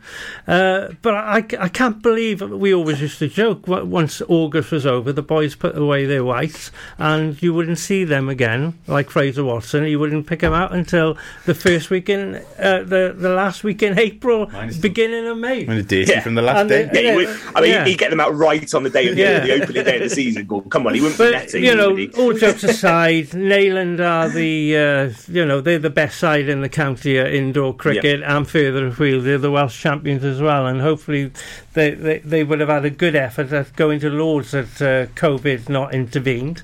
So um, they take their cricket very seriously there. Um, Fraser, how many teams have we got involved in the competition uh, this Well, time around? That is, we've actually got a league this year, haven't we? Got it's become a bit farcical in the last few years, and that you only had two or three teams for at some point, and some of them were two or three Neyland sides Mm, as well. right. But no, this new Neyland Centre and the introduction of a B League has attracted some teams to it. So I think we've got six going in the A League and, and five in the B.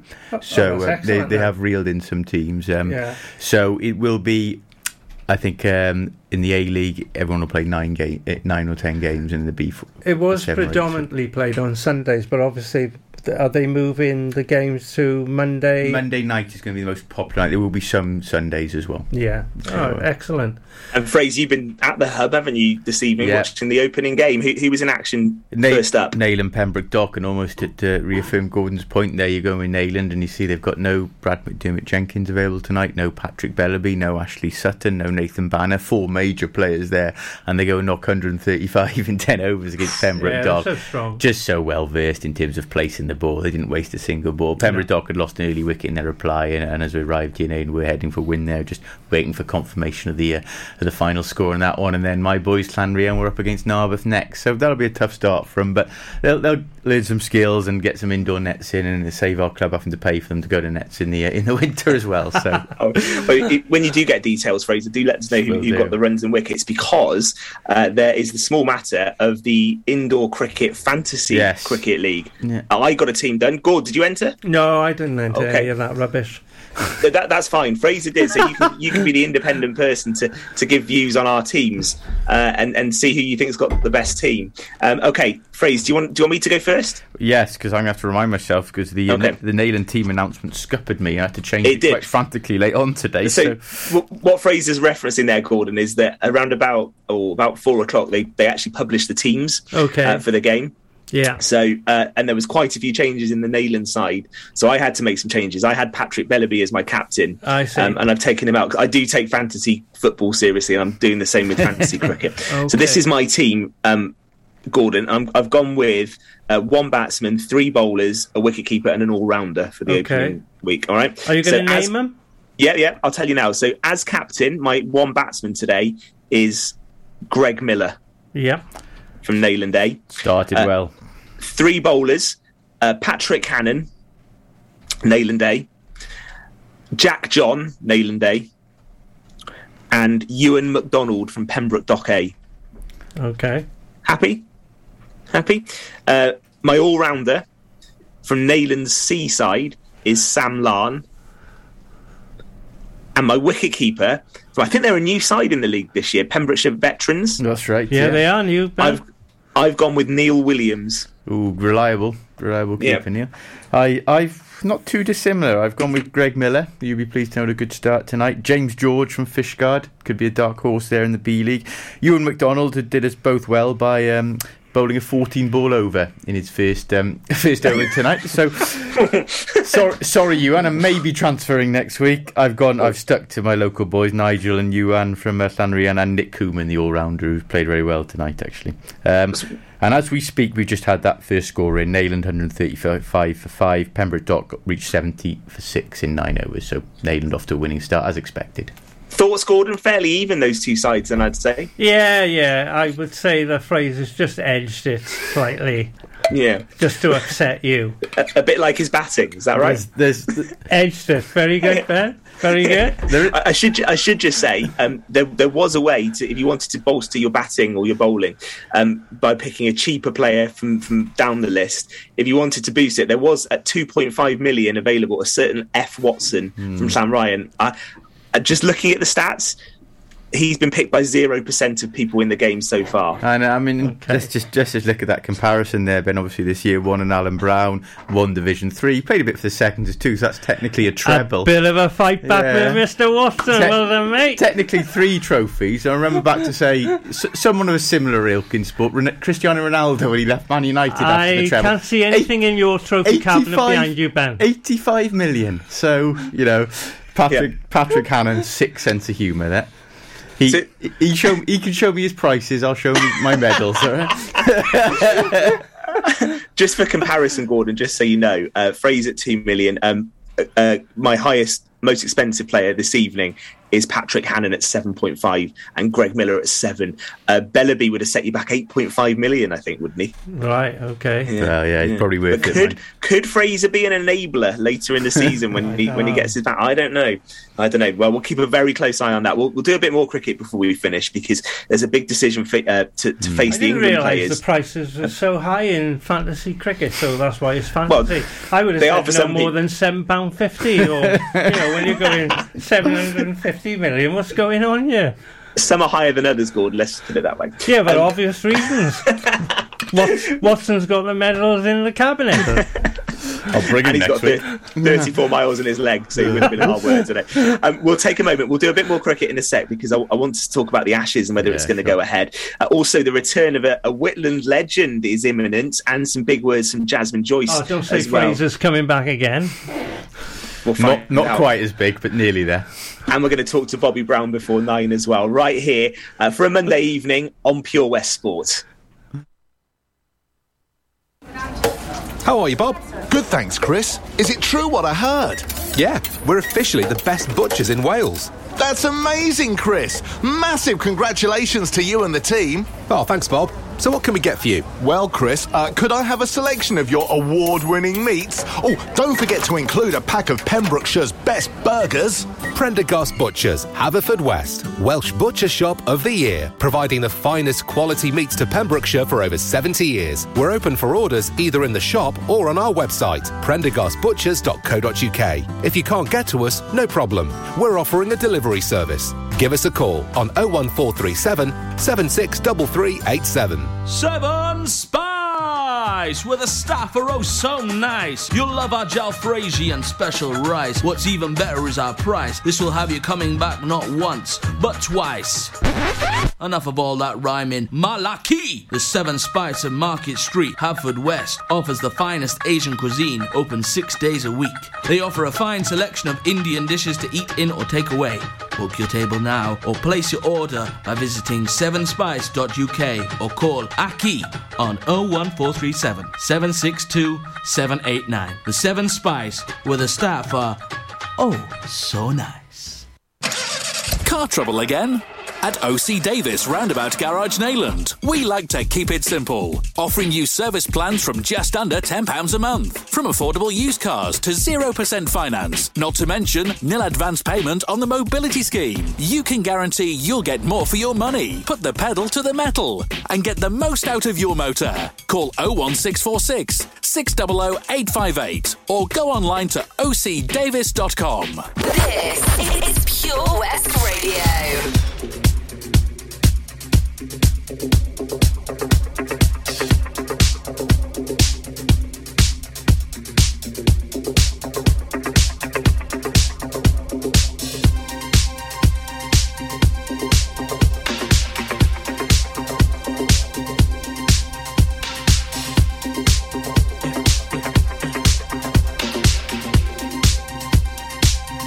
Saw the fire in your eyes.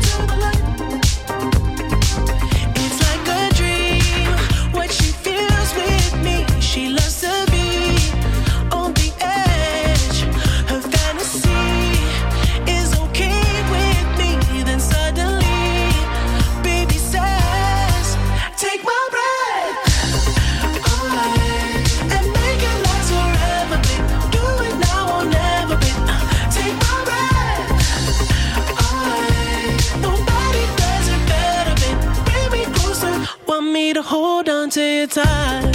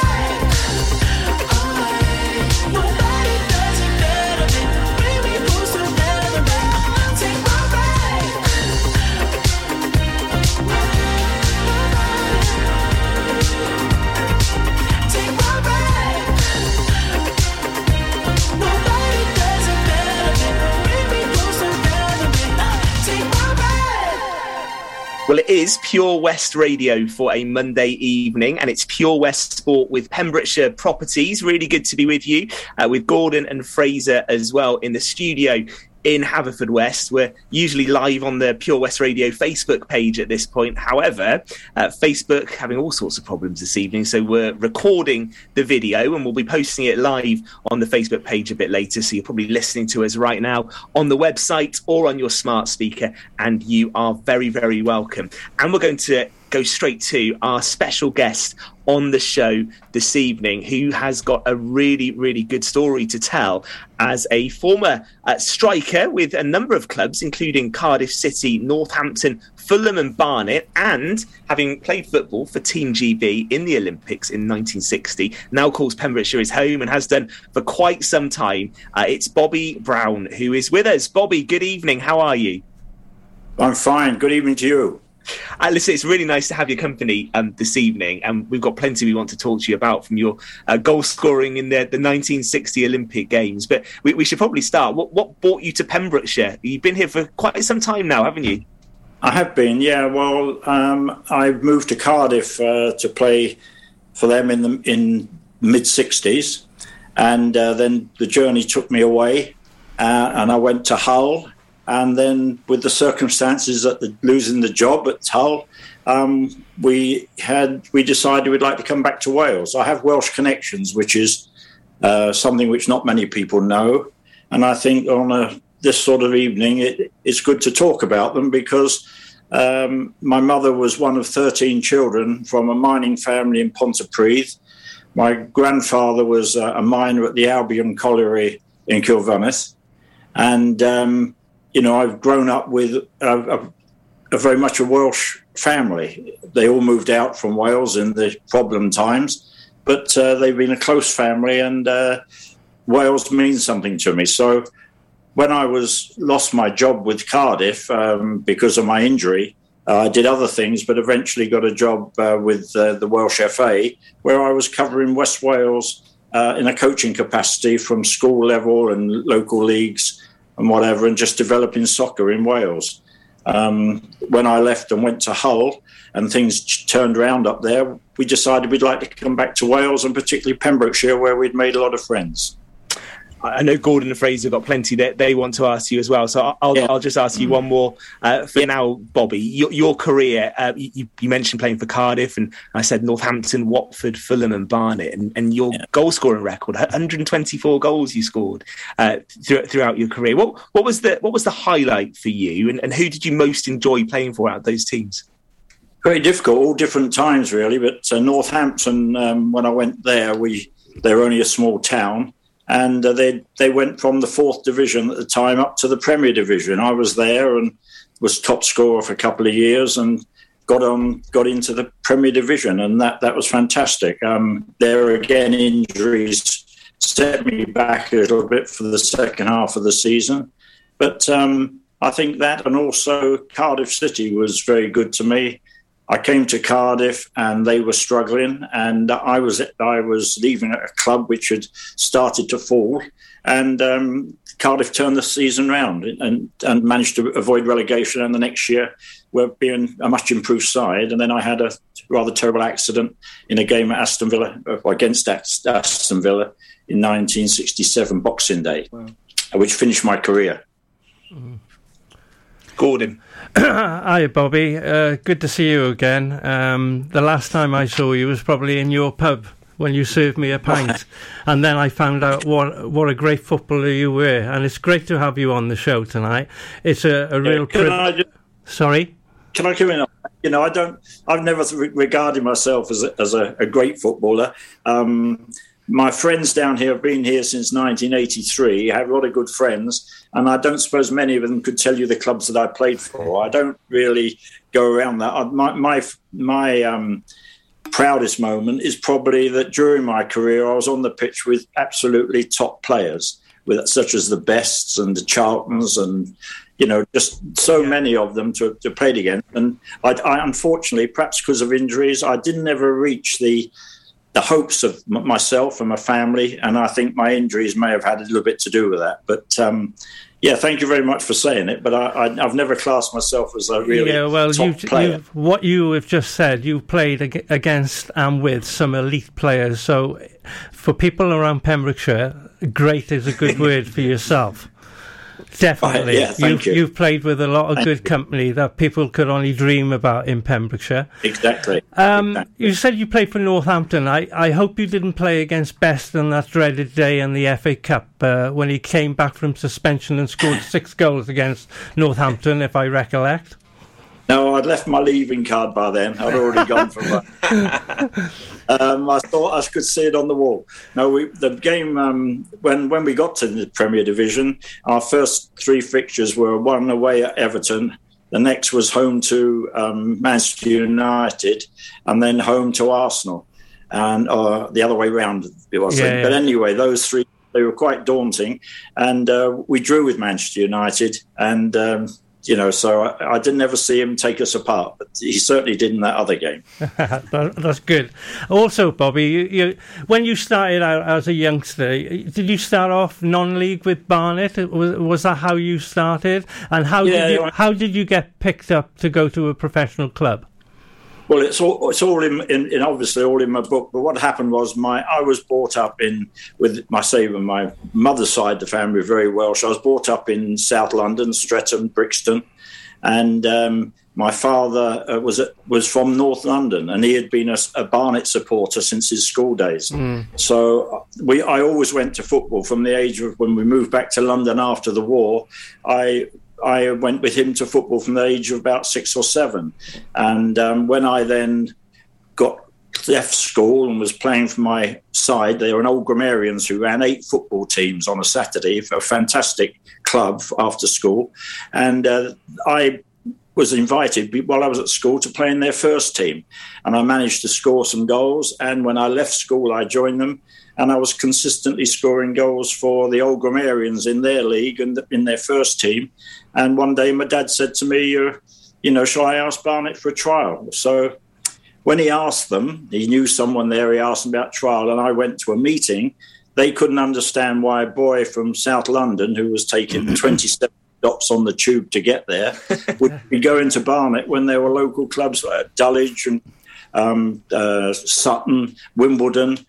Dulwich Hamlet was one of the big clubs then, and there were so many clubs near where I was living. So it was only when I explained to them that I'd supported them for several years myself that they, they took me in. And uh, within a, a, a year, I was playing at Wembley in the Amateur Cup final and scoring goals. So it just took off. It just literally, it was unbelievable how, how quickly it happened. Brilliant. Um, Bobby, great Fraser here. Great to have you on the show. A big Swansea supporter, but I will forgive you the two years at Cardiff and the CV as well. But um, uh, Can I just say, I, I always scored against Swansea. Most people have. yeah, yeah. You're not unique in that respect. Um, but no, touching on on your national, international career, actually, you played 14 times, I think, for England amateur, if I'm right, and had a successful Olympic Games, scoring goals there for Great Britain in 1960. Now, the um, GB team in the Olympics in terms of football is actually quite a divisive topic in the last few years. I know in 2012 London they got it going. They haven't managed to put it together. There's a lot of politics involved now. At that time, how much of an honour was it to be involved in that team and, and to play in the Olympic Games?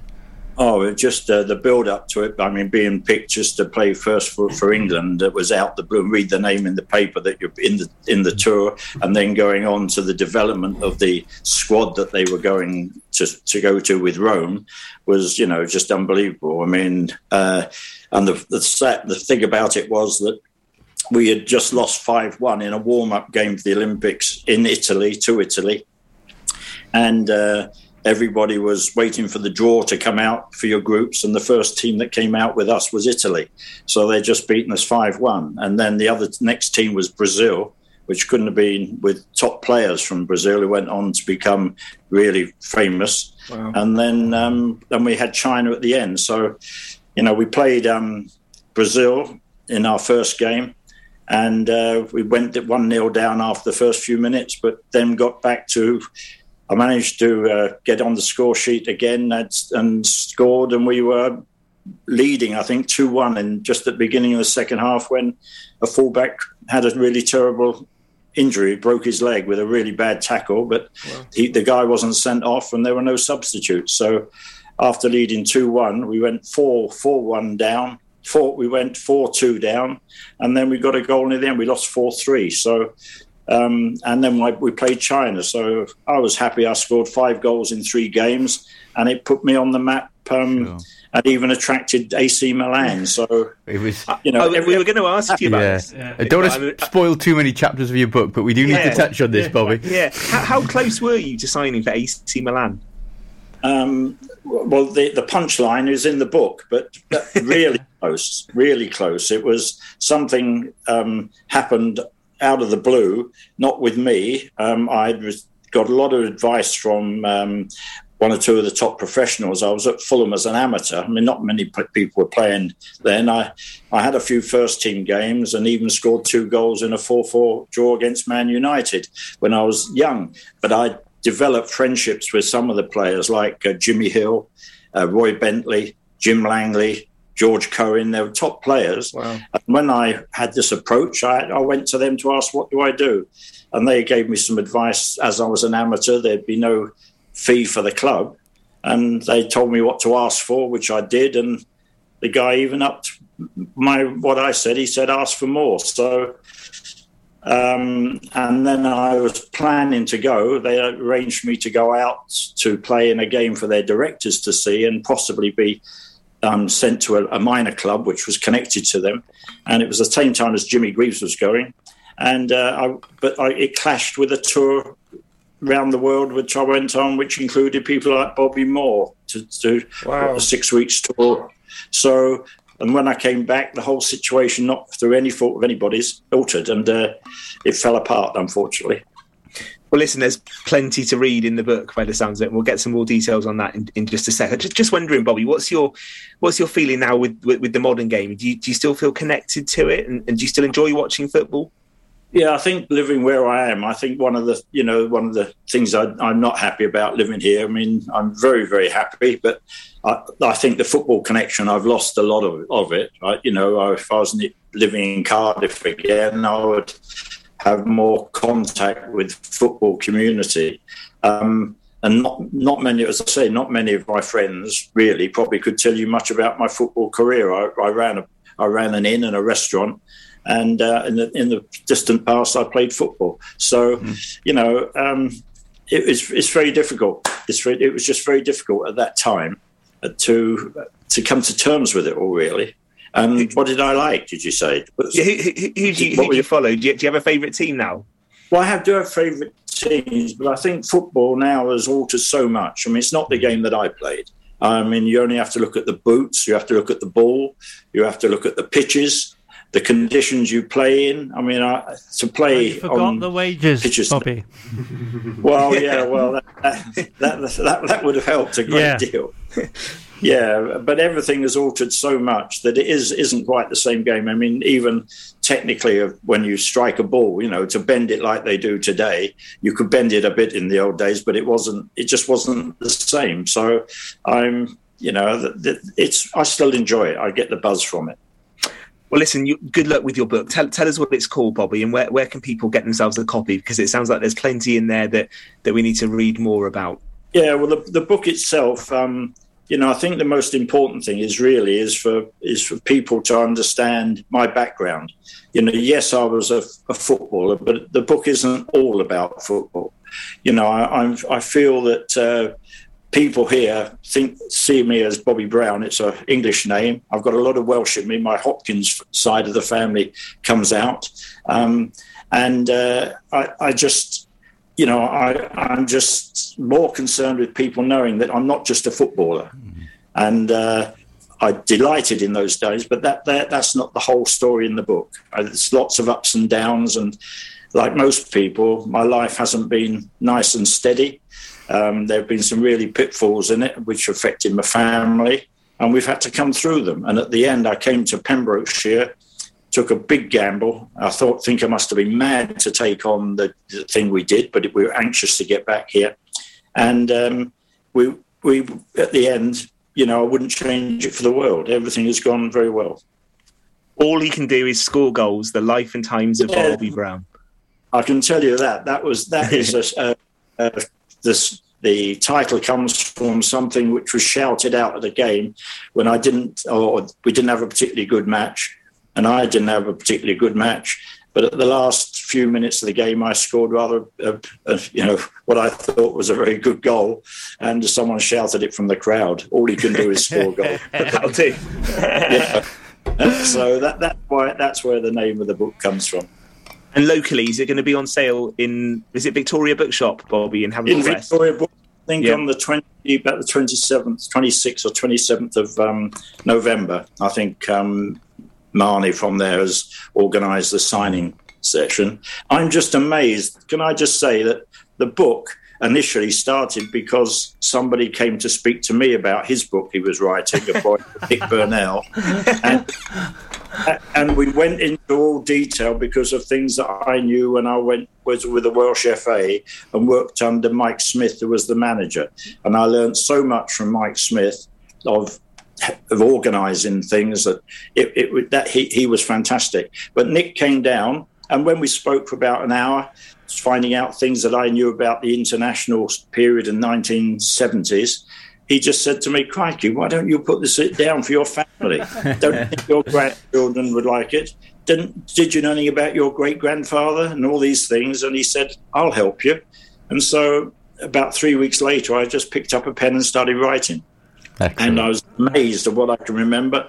So the book really was for to be left for family, but it's just developed through the help of this Nick Burnell, and uh, has got to where we are. I'm just astonished that it's taken off so well. Um, well, listen, thank you for telling us about it, and, and do let us know when that's confirmed, when, when you're going to be doing that signing, because we will definitely give that a mention, and, and I'll, I'll be wanting to read a copy of that as well. Really you're giving us good. a real, you're giving us a real taster, Bobby. Thank you ever so much for your time. Thank, Thank you you, for joining Bobby. us this Thank you, evening on Bobby, the show. I, I enjoyed talking to you. I hope it's been acceptable to Brilliant. you. Oh, you're, it's you're a gentleman, uh, Bobby. It's great to hear your tales. Uh, you're so modest. It's unbelievable. Yeah. Well, you know, the only thing that set me back was my injury, and uh, not many people suffered the injury that I had. Where my knee came out the joint on in the game, and uh, I'm afraid they didn't repair cruciate ligaments in those days. No, no. Bobby, thank you ever so much for your time. We will have to leave it there. We've still got a bit more to come on the show this evening, though. It is Monday evening, and this is Pure West Sport. Tenby Blues Festival returns on November the 12th to the 14th, featuring American Mike Farris, Australian Georgia Van Etten, and lots and lots of homegrown talent, including Errol Linton, Kyla Brox, the Kennelly Brothers, the Daybreakers, and many, many more. For full information and to get your tickets, visit tenbyblues.co.uk. Get your mojo working at Tenby Blues Festival. How are you, Bob? Good, thanks, Chris. Is it true what I heard? Yeah, we're officially the best butchers in Wales. That's amazing, Chris. Massive congratulations to you and the team. Oh, thanks, Bob. So, what can we get for you? Well, Chris, uh, could I have a selection of your award winning meats? Oh, don't forget to include a pack of Pembrokeshire's best burgers. Prendergast Butchers, Haverfordwest, Welsh Butcher Shop of the Year, providing the finest quality meats to Pembrokeshire for over 70 years. We're open for orders either in the shop or on our website, prendergastbutchers.co.uk. If you can't get to us, no problem.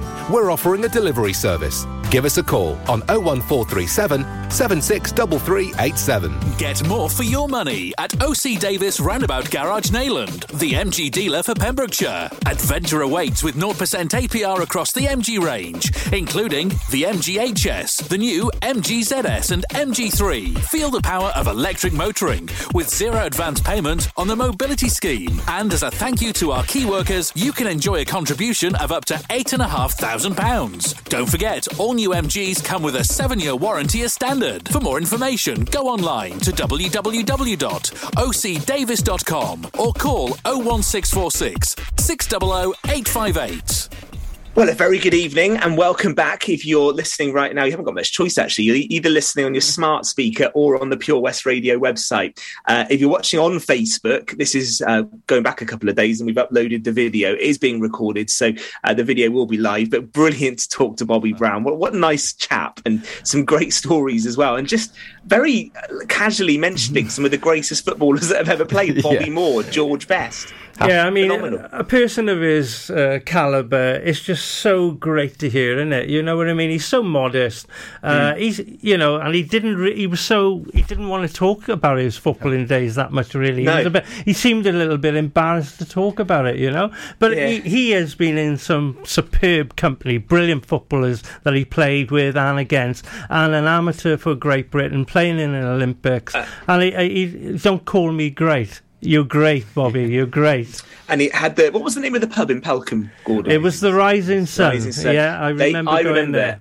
I, I remember this for a couple of reasons. One, one, I think Bill paid actually. I went with Bill for dinner, and he did a brilliant half and half chicken curry, chips and rice. Yeah, Fantastic. yeah, you are right. Yeah, yeah. And just to Excellent, isn't it? read the paper that even picked for England, you know, that's how they Oh, yeah, found out. how It just takes you ago. back to it. Yeah, yeah. And, and the thing is, he, he will always be an Olympian as well, Yeah, which is something that you can't take away with with a great and, and record he as well. is right. When he worked in the Rising Sun, nobody knew No, that no, he was a no. top class footballer. You know, who who played amateur and professional football. Nobody knew. It came out like years later. Mm. You Yeah. what? You played where? You are. Yeah, and that's a, that's a mark of him, really, isn't it? It's Yeah. a great great to hear from him, and we will uh, let you know when his book signing will be because I think that's well worth a read. Uh, right, still plenty more to cover. Fraser, Sam Ryan have made a really good start in the indoor cricket, haven't they? They have been, even without the uh, treble-winning £2.5 million pound man. They, they uh, just uh, read out the score here. Narberth, hun- 109 for 3. Llanrhian have reached that 110 for 2. John Strawbridge, Nigel Delaney and Ewan James all reaching 25 and retiring. So, uh, Yeah. yeah, it means I can stay on the studio on Monday nights for a couple of weeks more, yeah.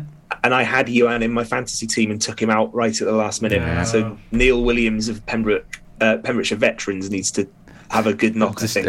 Uh, so well done, Llanrhian. One more game to come this evening. Yeah, there is. I think we've got the B League starting off, haven't we? Pembroke Dock B against Neyland C, I believe. Um, Yeah. And two teams actually who picked young sides, development sides. So that'll be, that'll be a good watch.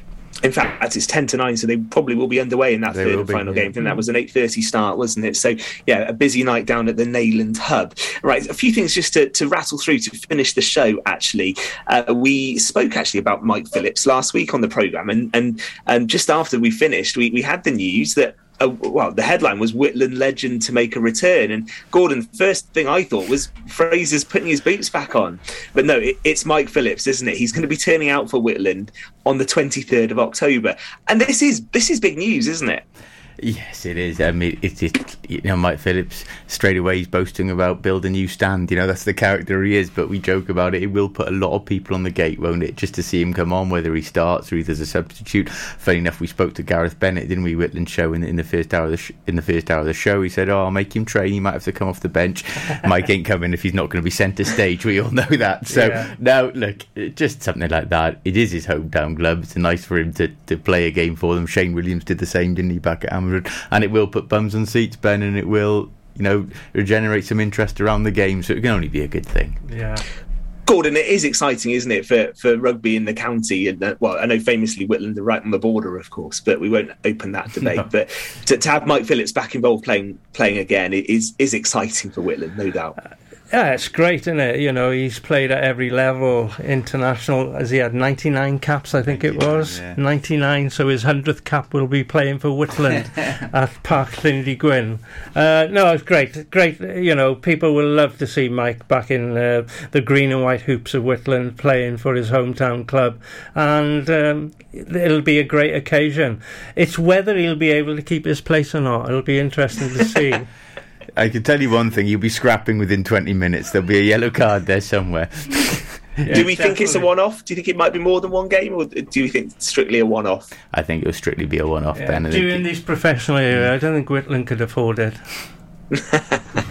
exciting though, isn't it? So twenty third of October, I think, right, isn't it? yeah, Uh, Aberystwyth. For, for Whitland against Aberystwyth. So we'll, have more on that nearer the time, and no doubt about it. Another Pembrokeshire rugby player to to make the news, and she's had quite a bit of attention. Fraser, we've spoken about Hmm. Jasmine Joyce on the show, r- really since the Olympic Games, and then she's been brilliant in the sevens since, hasn't she? Hmm. And she's been in the news again over the last couple of days, but. Um, Really making the, the case for sevens rugby. Well, she has. She's obviously been part of the full time programme for the Olympics and these two tournaments of Team GB. They've won both of them. She's player of the tournament in both, actually.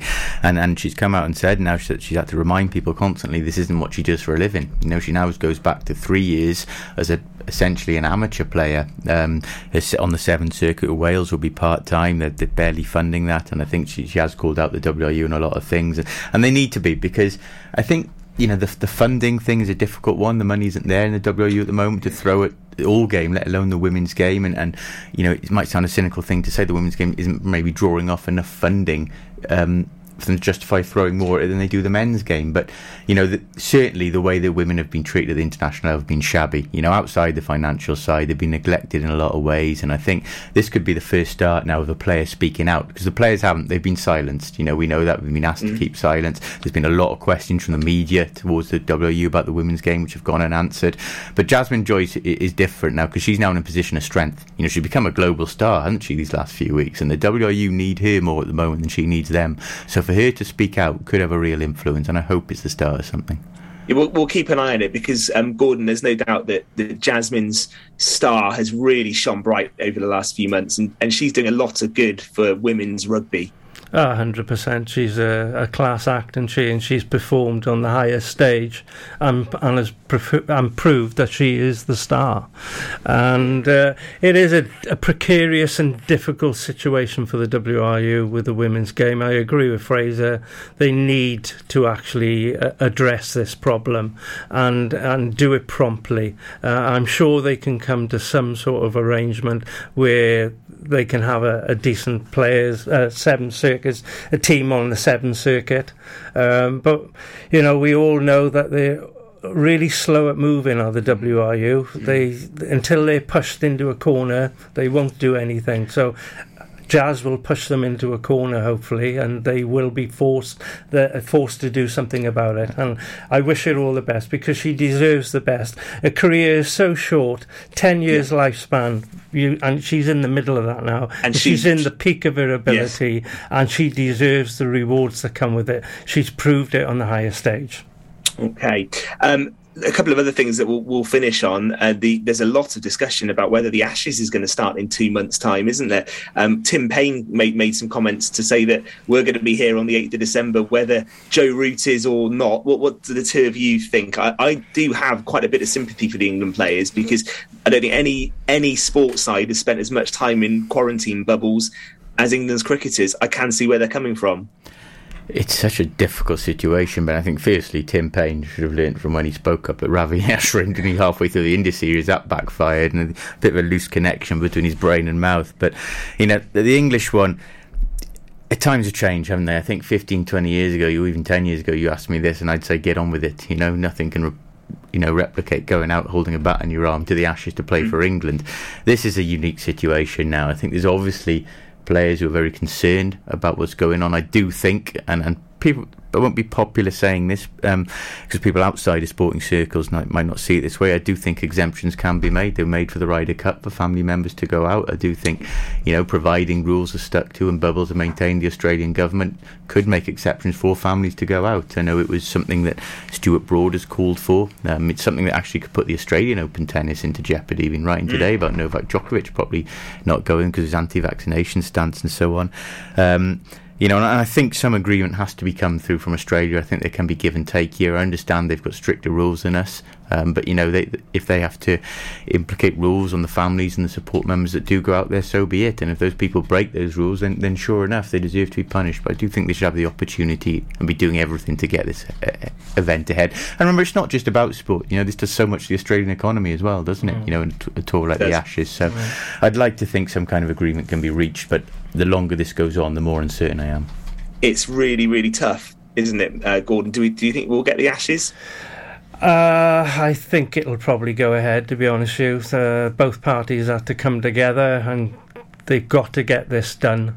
Uh, I understand the difficult circumstances of players who have been on tour last year, played the whole summer, not been with their families, been in a bubble. It's been very difficult for them, really difficult.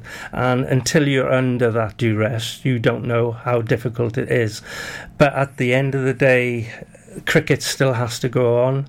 Uh, I can't, you know, we took. Yeah the financial implications are big in Australia. They they, they need this to happen, um, but whether they can sort of arrange another time to do it, I, I don't know. But I, I, I think deep down they will come to some sort of arrangement.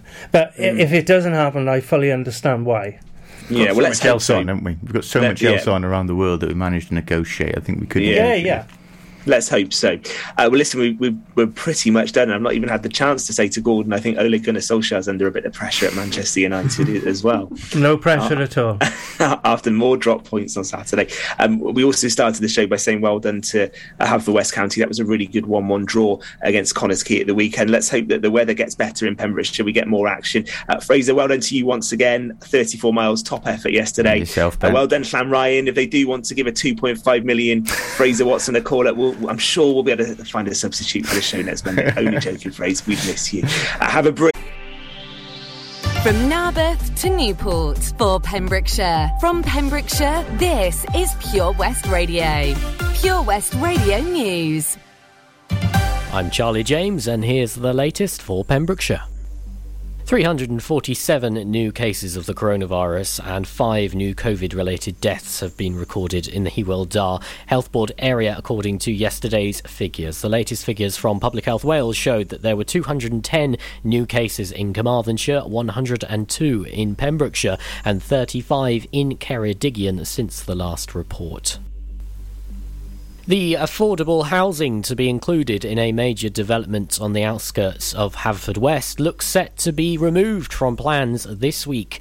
An application for 700 houses on land at Slade Lane, along with a supermarket, petrol station, and associated infrastructure, was approved in 2014, and reserved matters for 115 dwellings was approved in 2019. The developer's Conygar says the viability of the development would be at risk if it was to meet its agreement of 25% affordable housing, and it also wants to proceed without fully meeting a transport mitigation contribution and residential contribution. A planning report stated that its primary conclusion is that the development cannot viably provide any of the outstanding planning obligations policy requirements in respect of financial contributions towards infrastructure and affordable housing housing. It added that the evidence presented indicated that the development of much needed new housing provision could not proceed if the Section 106 agreements were enforced.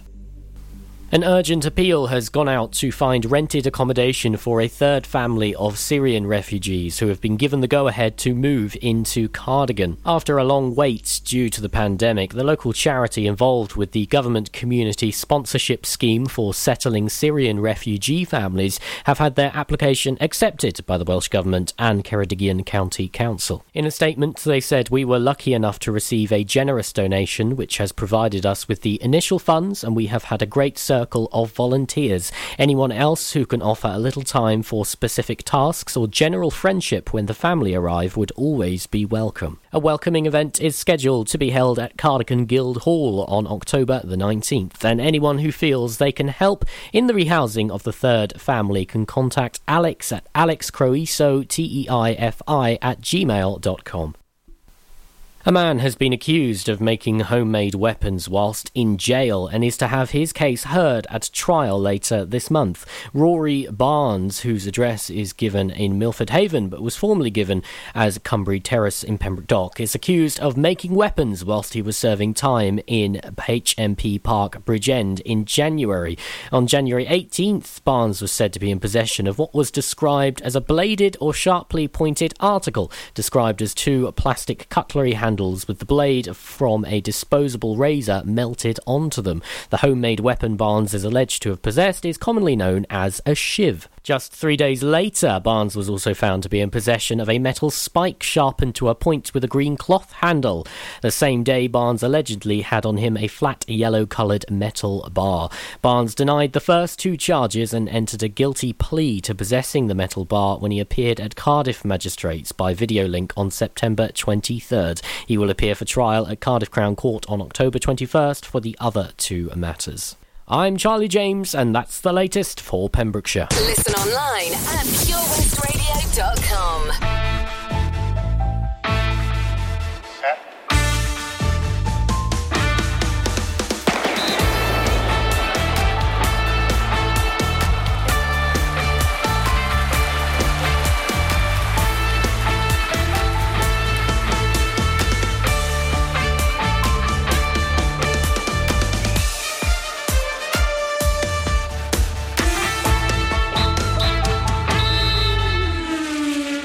Well, a very good evening and welcome to the second half on Pure West Radio with Pembrokeshire Properties. The show is normally live right now on the Pure West Radio Facebook page, but Facebook, WhatsApp, and Instagram having one or two issues this evening. So we're going to carry on regardless. We're on the Pure West Radio website and on your smart speaker right now, and the show's being recorded, so you will be able to watch the videos on the Pure West Radio Facebook as soon as normal service is resumed. But wherever and however, you're joining us tonight, you are very welcome. And as ever, there is plenty to talk about on the show.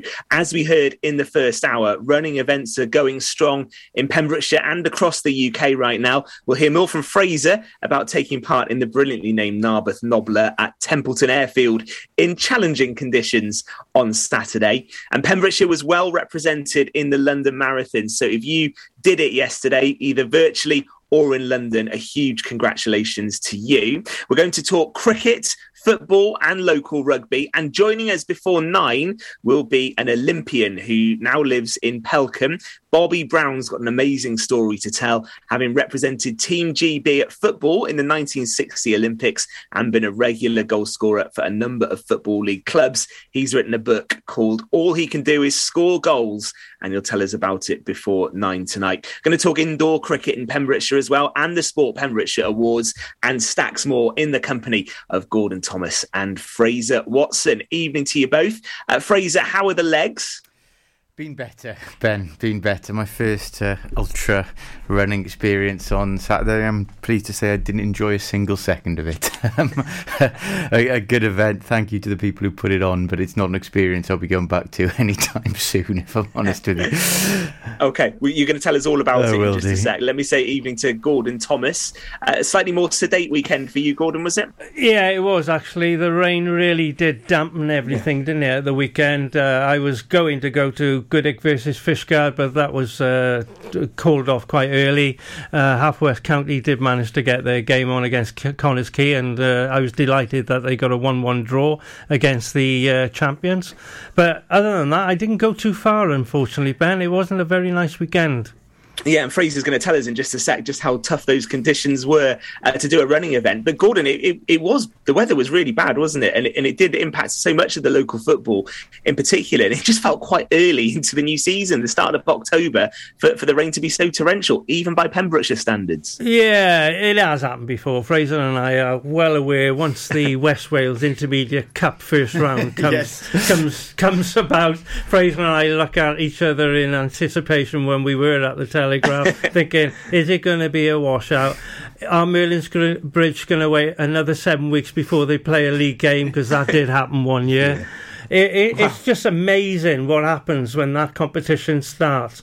So uh, I'm hoping that uh, they can get it all done and dusted this coming weekend, and we can move on to the Senior Cup and the league program again. Because you are right, the last thing clubs need now is a run of cancellations because it will just stack up fixtures later in the season, and, and that's frustrating for everyone, isn't it? Yeah, well, we've been there before, certainly again in Pembrokeshire, haven't we? But yeah, you're absolutely right. The last thing you want is a glut of midweek fixtures coming towards the end of the season. It has happened before. We hope it doesn't happen again. But just touching what you said there, Ben, about Connah's, Keamy, and Gordon talking on Saturday, there, the three of us were bigging up Andy Morrison and his I impact know. on the Welsh League last Monday. We best not talk about what happened Tuesday. Yeah, we'll, um, we'll, we'll do a bit on Haverfordwest County sure. before the end of the show because they had a really uh, decent draw, I thought, against Connah's Quay. But we were saying how good Andy Morrison was and how uh, you should read his autobiography on the show and he got sacked the next day, or, or parted company anyway with Connah's Quay. Another chapter now. what I would say, his book is still very good, so do give it a read. Um, let, us talk about some of the things that happened uh, this weekend, and, and running was obviously at, at, the forefront. So, Fraser, your event at Templeton mm. Airfield, and, and Gordon, have a listen to this. I, I quite like the concept.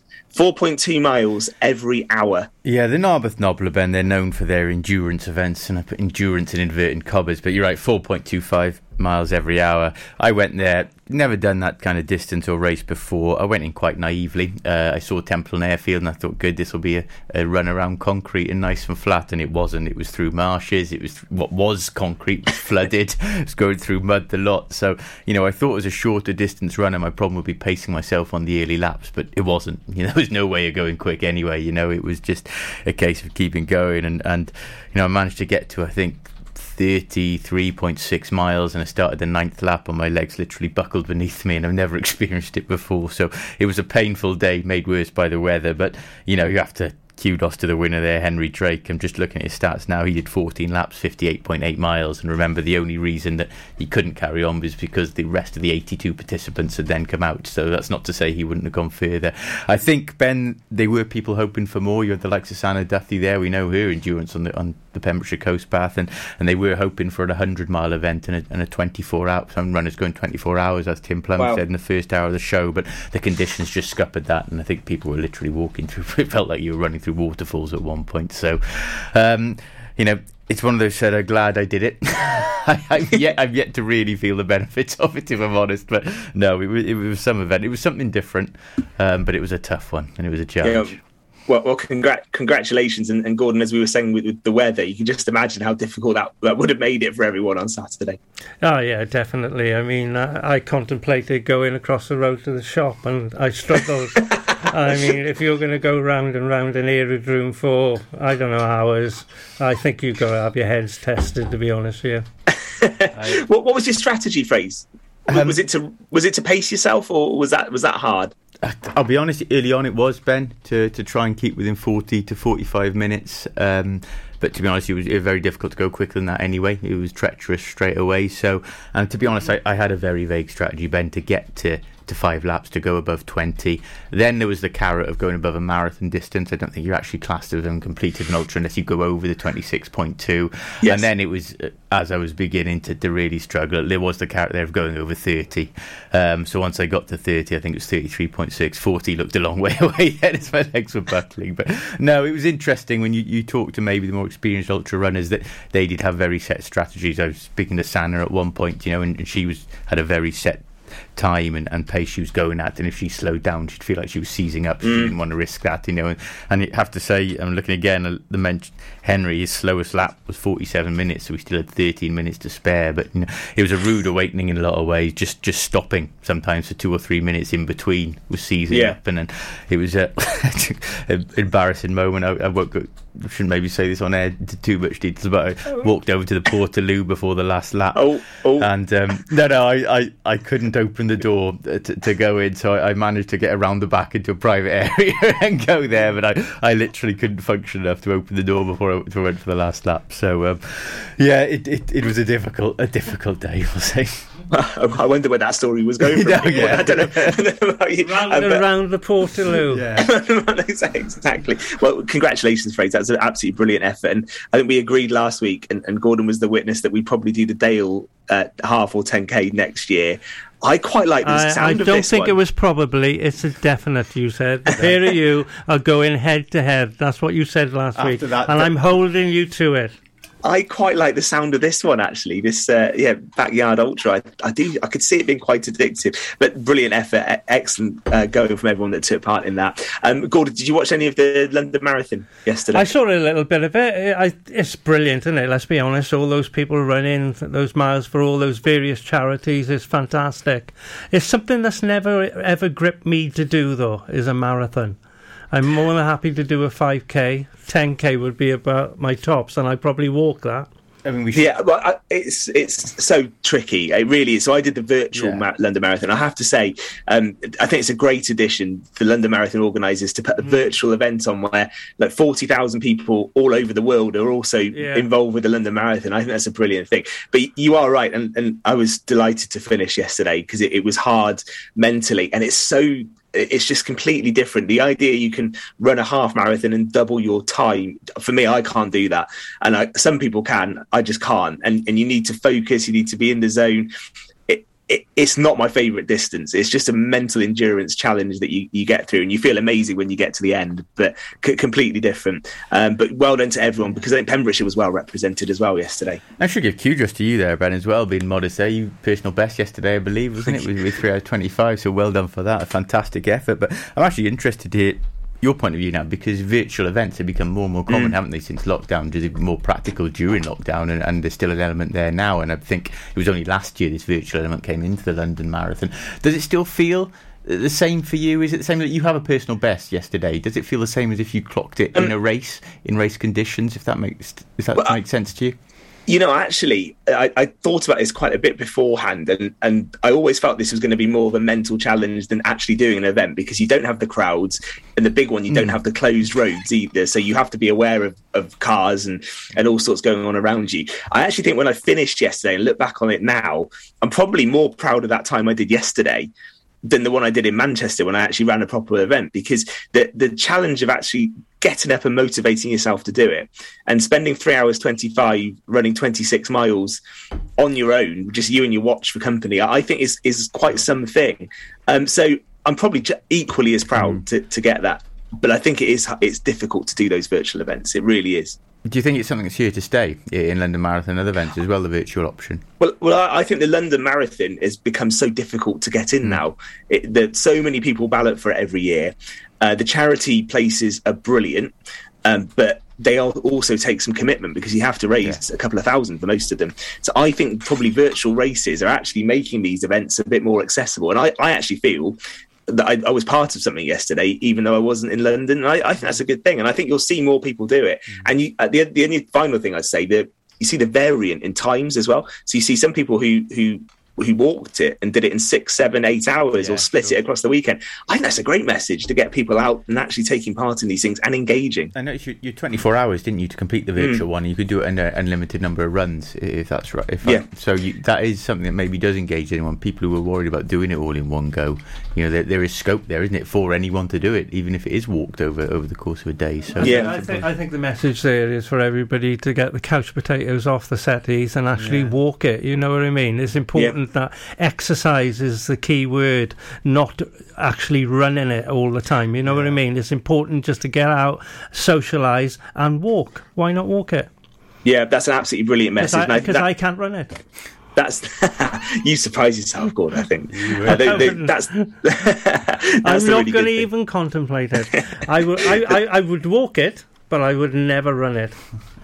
Well, listen, if you took part in the London Marathon yesterday and you're listening right now, because we're not on Facebook this evening, so if you're listening on your smart speaker or you're listening online, do let us know. You can drop us an email, studio at purewestradio.com, and we'll mention you before nine. Uh, you can also text 60777, 60777. Start your message with PWR, and your text is charged at your standard network rate. So if you took part yesterday, get in touch with us, and we will mention you before nine o'clock. Uh, right, let's just turn our attention to something else that started today that we featured in the first hour. The indoor cricket season is, is underway in Pembrokeshire. Seems to have come round so quickly, and it signals the autumn. And Gordon, the good thing about this is it, it, it can rain as much as it likes, and they can still play in Neyland. Well, exactly. I mean, we usually wait till after Christmas for this uh, to come around, but uh, Neyland now they've built their own complex. They want to bring it forward earlier, which that's fine. Uh, but I, I can't believe we always used to joke once August was over, the boys put away their whites, and you wouldn't see them again, like Fraser Watson. You wouldn't pick them out until the first week in uh, the the last week in April, beginning of May. And a dirty from the last And day. the- Yeah, he would, I mean, Yeah. he'd get them out right on the day of the, Yeah. the opening day of the season. Gordon. Come on, he wouldn't be But netting. you know, he? all jokes aside, Neyland are the uh, you know they're the best side in the county at indoor cricket and further afield. They're the Welsh champions as well, and hopefully they, they, they would have had a good effort at going to Lords had uh, COVID not intervened. So um, they take their cricket very seriously there. Um, Fraser, how many teams have we got involved in the competition uh, this Well, time around? That is, we've actually got a league this year, haven't we? Got it's become a bit farcical in the last few Okay. years, and that you only had two or three teams for at some point, and some of them were two or three Neyland sides Mm, as well. right. But no, this new Neyland Centre and the introduction of a B League has attracted some teams to it. So I think we've got six going in the A League and, and five in the B. Oh, so oh, uh, they they have reeled in some teams. Um, Yeah. So it will be. I think um, in the A League, everyone will play nine game, eh, nine or ten games, in the B. It was seven or eight. predominantly played on Sundays, but obviously, are they moving the games to Monday? Monday night is going to be the most popular. night. There will be some Sundays as well. Yeah. So, Oh, uh, excellent.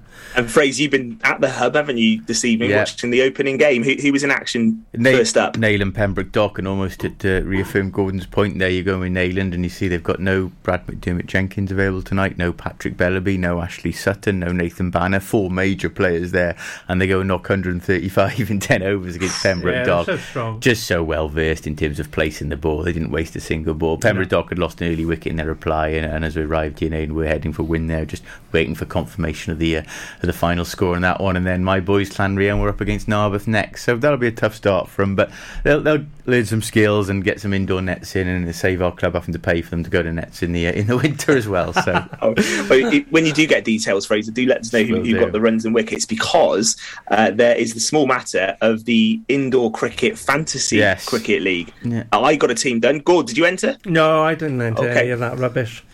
That, that's fine. Fraser did, so you can you can be the independent person to, to give views on our teams uh, and and see who you think's got the best team. Um, okay, Fraser, do you want do you want me to go first? yes, because I'm going to have to remind myself because the uh, Okay. The Neyland team announcement scuppered me. I had to change It it, did. quite frantically late on today. So, So, w- what Fraser's referencing there, Gordon, is that around about or about four o'clock they they actually published the teams Okay. uh, for the game.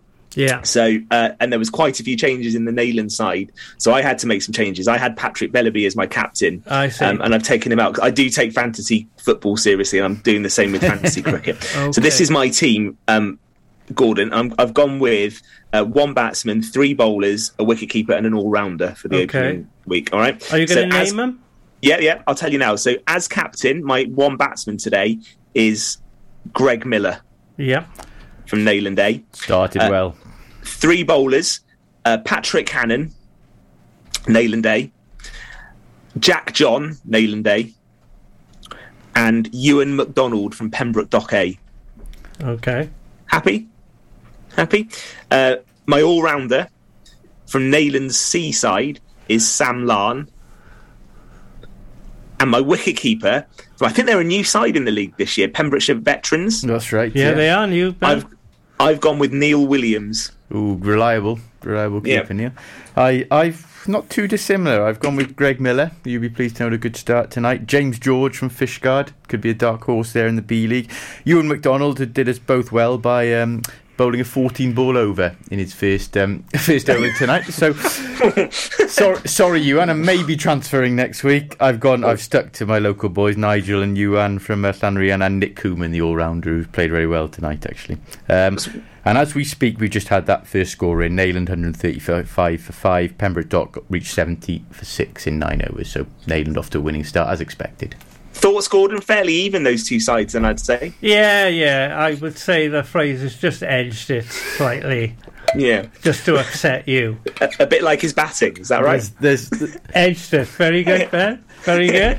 I, I should I should just say um, there there was a way to if you wanted to bolster your batting or your bowling um, by picking a cheaper player from from down the list. If you wanted to boost it, there was at 2.5 million available a certain F Watson from Sam Ryan. I, I- just looking at the stats, he's been picked by zero percent of people in the game so far. And I mean, let's just just just look at that comparison there. Ben, obviously this year won and Alan Brown, won Division Three, He played a bit for the seconds too, so that's technically a treble. A bit of a fight back Yeah. with Mr. Watson, Te- well then, mate. Technically three trophies. I remember back to say s- someone of a similar ilk in sport, Ren- Cristiano Ronaldo when he left Man United after I the treble. I can't see anything in your trophy cabinet behind you, Ben. 85 million. So, you know, Patrick Patrick Hannon, sick sense of humour there.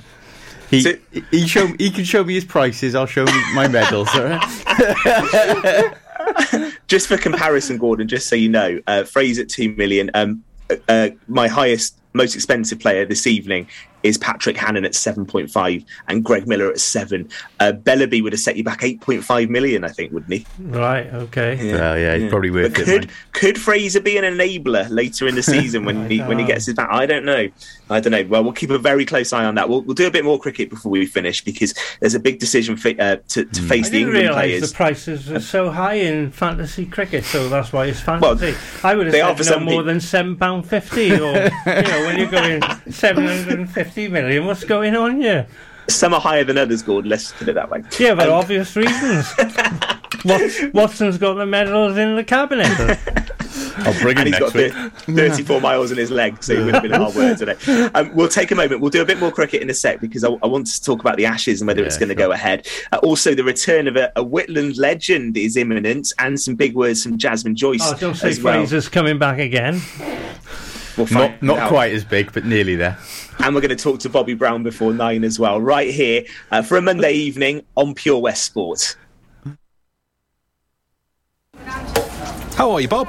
Good, thanks, Chris. Is it true what I heard? Yeah, we're officially the best butchers in Wales. That's amazing, Chris. Massive congratulations to you and the team. Oh, thanks, Bob.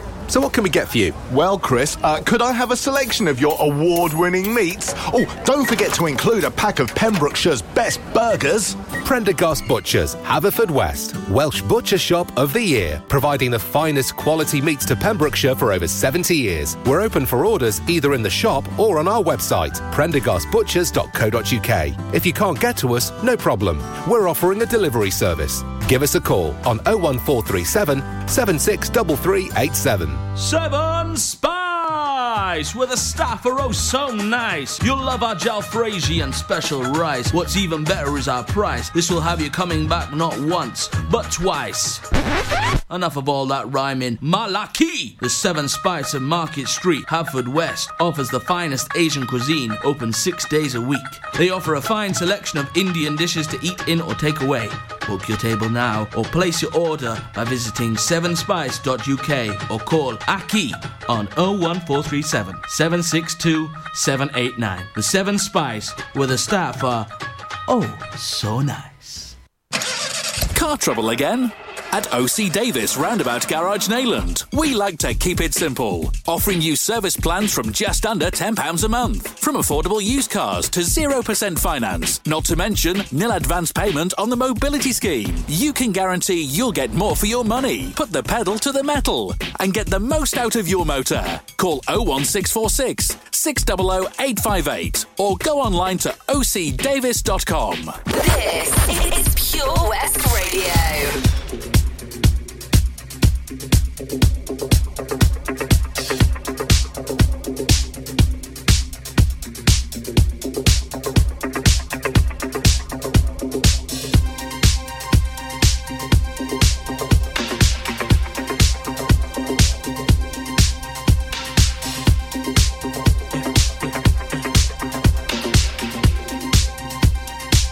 saw the fire in your eyes.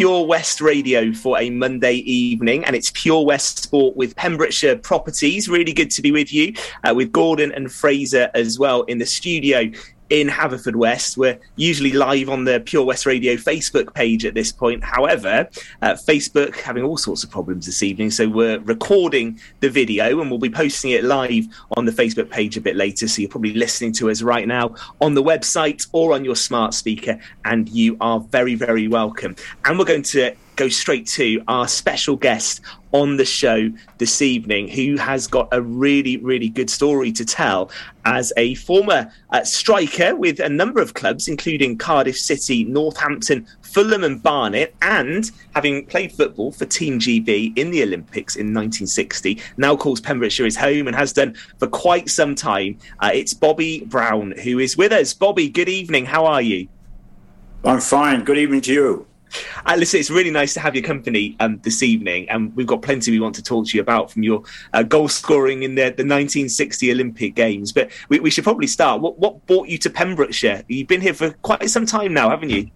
I have been, yeah. Well, um, I moved to Cardiff uh, to play for them in the in mid '60s, and uh, then the journey took me away, uh, and I went to Hull, and then with the circumstances that the, losing the job at Hull, um, we had we decided we'd like to come back to Wales. I have Welsh connections, which is uh, something which not many people know, and I think on a this sort of evening, it, it's good to talk about them because um, my mother was one of 13 children from a mining family in Pontypridd. My grandfather was uh, a miner at the Albion Colliery in Cilfynydd. And um, you know, I've grown up with a, a, a very much a Welsh family. They all moved out from Wales in the problem times, but uh, they've been a close family, and uh, Wales means something to me. So when I was lost my job with Cardiff um, because of my injury, uh, I did other things, but eventually got a job uh, with uh, the Welsh FA, where I was covering West Wales uh, in a coaching capacity from school level and local leagues and whatever, and just developing soccer in Wales. Um, when I left and went to Hull and things turned around up there, we decided we'd like to come back to Wales and particularly Pembrokeshire, where we'd made a lot of friends. I know Gordon and Fraser got plenty that they want to ask you as well. So I'll, I'll, I'll just ask you one more uh, for now, Bobby. Your, your career, uh, you, you, mentioned playing for Cardiff, and I said Northampton, Watford, Fulham, and Barnet, and, and your yeah. goal scoring record 124 goals you scored uh, th- throughout your career. What, what, was the, what was the highlight for you, and, and who did you most enjoy playing for out of those teams? Very difficult, all different times, really. But uh, Northampton, um, when I went there, we they were only a small town and uh, they they went from the fourth division at the time up to the Premier Division. I was there and was top scorer for a couple of years and got on got into the Premier Division, and that that was fantastic. Um, there again, injuries set me back a little bit for the second half of the season, but um, I think that and also Cardiff City was very good to me. I came to Cardiff and they were struggling, and I was I was leaving a club which had started to fall, and um, Cardiff turned the season round and and managed to avoid relegation. And the next year, we're being a much improved side. And then I had a rather terrible accident in a game at Aston Villa uh, against Aston Villa in 1967 Boxing Day, wow.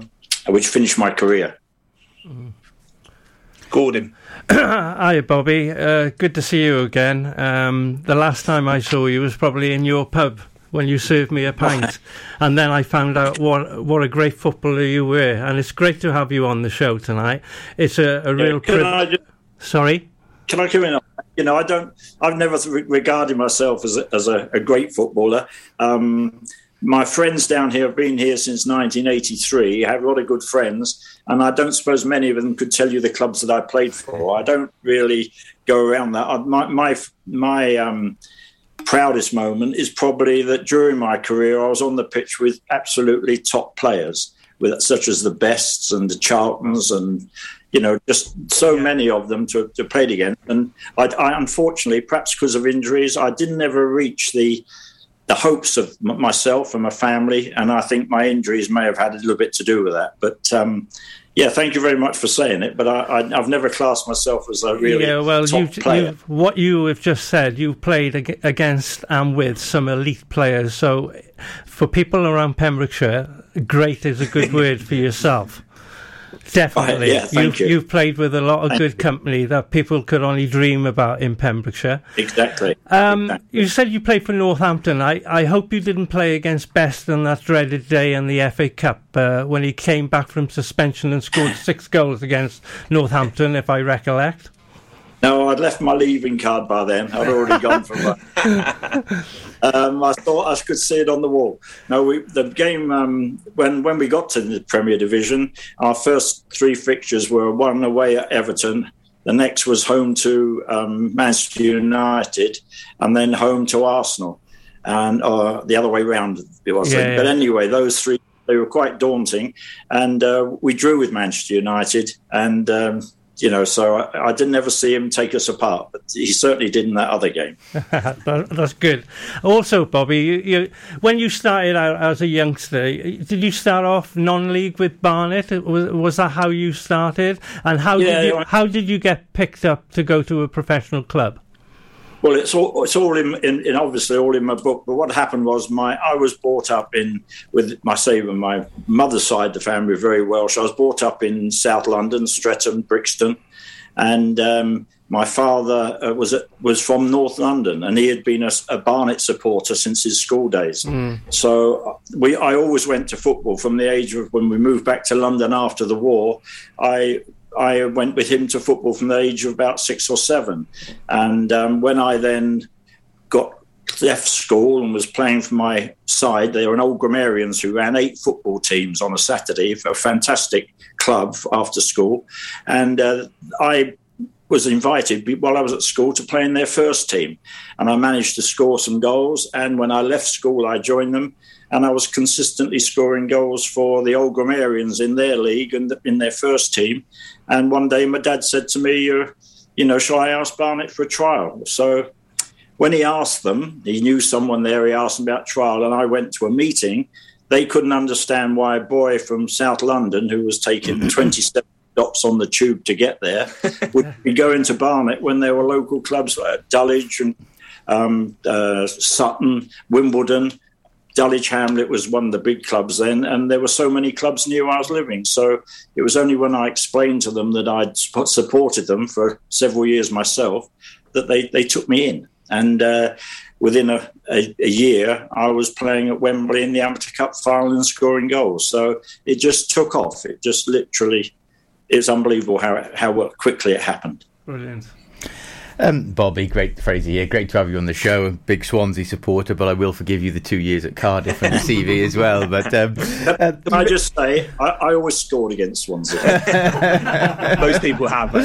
yeah, yeah. You're not unique in that respect. Um, but no, just touching on on your national, international career. Actually, you played 14 times, I think, for England amateur, if I'm right, and at a successful Olympic Games, scoring goals there for Great Britain in 1960. Now, the um, GB team in the Olympics in terms of football is actually quite a divisive topic in the last few years. I know in 2012 London they got it going. They haven't managed to put it together. There's a lot of politics involved now. At that time, how much of an honour was it to be involved in that team and, mm. and to play in the Olympic Games?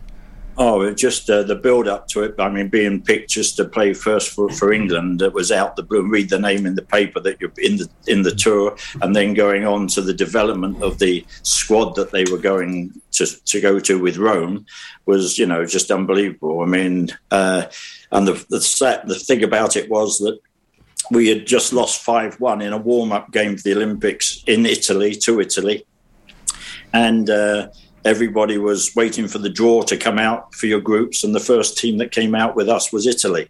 So they just beaten us 5 1. And then the other next team was Brazil, which couldn't have been with top players from Brazil who went on to become really famous. Wow. And then, um, then we had China at the end. So, you know, we played um, Brazil in our first game. And uh, we went 1 0 down after the first few minutes, but then got back to I managed to uh, get on the score sheet again and, and scored, and we were leading, I think, 2 1 and just at the beginning of the second half when a fullback had a really terrible injury, broke his leg with a really bad tackle, but wow. he, the guy wasn't sent off and there were no substitutes. So after leading 2 1, we went 4 4 1 down. Four, we went 4 2 down, and then we got a goal near the end. We lost 4 3. So um, and then we played China. So I was happy. I scored five goals in three games, and it put me on the map. Um, sure. And even attracted AC Milan. So it was, uh, you know, oh, we were going to ask you about yeah. this. Yeah. I don't want to spoil too many chapters of your book, but we do need yeah. to touch on this, Bobby. Yeah. How, how, close were you to signing for AC Milan?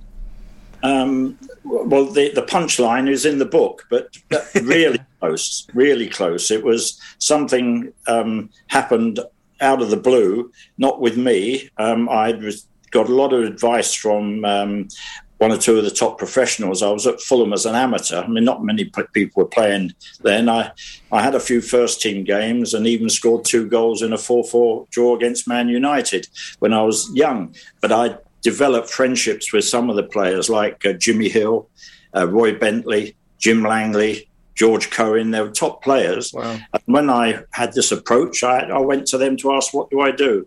And they gave me some advice. As I was an amateur, there'd be no fee for the club. And they told me what to ask for, which I did. And the guy even upped my what I said. He said, ask for more. So, um, and then I was planning to go. They arranged me to go out to play in a game for their directors to see and possibly be um, sent to a, a, minor club which was connected to them, and it was the same time as Jimmy Greaves was going, and uh, I, but I, it clashed with a tour around the world which I went on, which included people like Bobby Moore to do wow. a six weeks tour. So And when I came back, the whole situation, not through any fault of anybody's, altered, and uh, it fell apart, unfortunately. Well, listen, there's plenty to read in the book by the sounds of it. We'll get some more details on that in, in just a second. Just, just wondering, Bobby, what's your what's your feeling now with, with, with the modern game? Do you, do you still feel connected to it, and, and do you still enjoy watching football? Yeah, I think living where I am, I think one of the you know one of the things I, am not happy about living here. I mean, I'm very very happy, but I, I think the football connection I've lost a lot of, of it. I, you know, if I was living in Cardiff again, I would have more contact with football community. Um, and not not many, as I say, not many of my friends really probably could tell you much about my football career. I, I ran a I ran an inn and a restaurant and uh, in, the, in the distant past, I played football. So, mm. you know, um, it, it's, it's very difficult. It's very, it was just very difficult at that time to to come to terms with it all, really. Um, and what did I like? Did you say? Yeah, who, who, who, do you, who do you follow? Do you, do you have a favourite team now?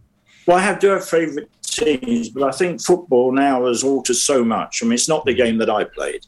I mean, you only have to look at the boots, you have to look at the ball, you have to look at the pitches, the conditions you play in. I mean, I, to play forgot on the wages, pitches, Bobby. Well, yeah, well, that, that, that, that, that would have helped a great Yeah. deal. Yeah, but everything has altered so much that it is isn't quite the same game. I mean, even technically, when you strike a ball, you know, to bend it like they do today, you could bend it a bit in the old days, but it wasn't. It just wasn't the same. So, I'm, you know, it's. I still enjoy it. I get the buzz from it. Well, listen, you, good luck with your book. Tell, tell us what it's called, Bobby, and where, where can people get themselves a copy? Because it sounds like there's plenty in there that, that we need to read more about. Yeah, well, the, the book itself, um, you know, I think the most important thing is really is for is for people to understand my background. You know, yes, I was a, a footballer, but the book isn't all about football.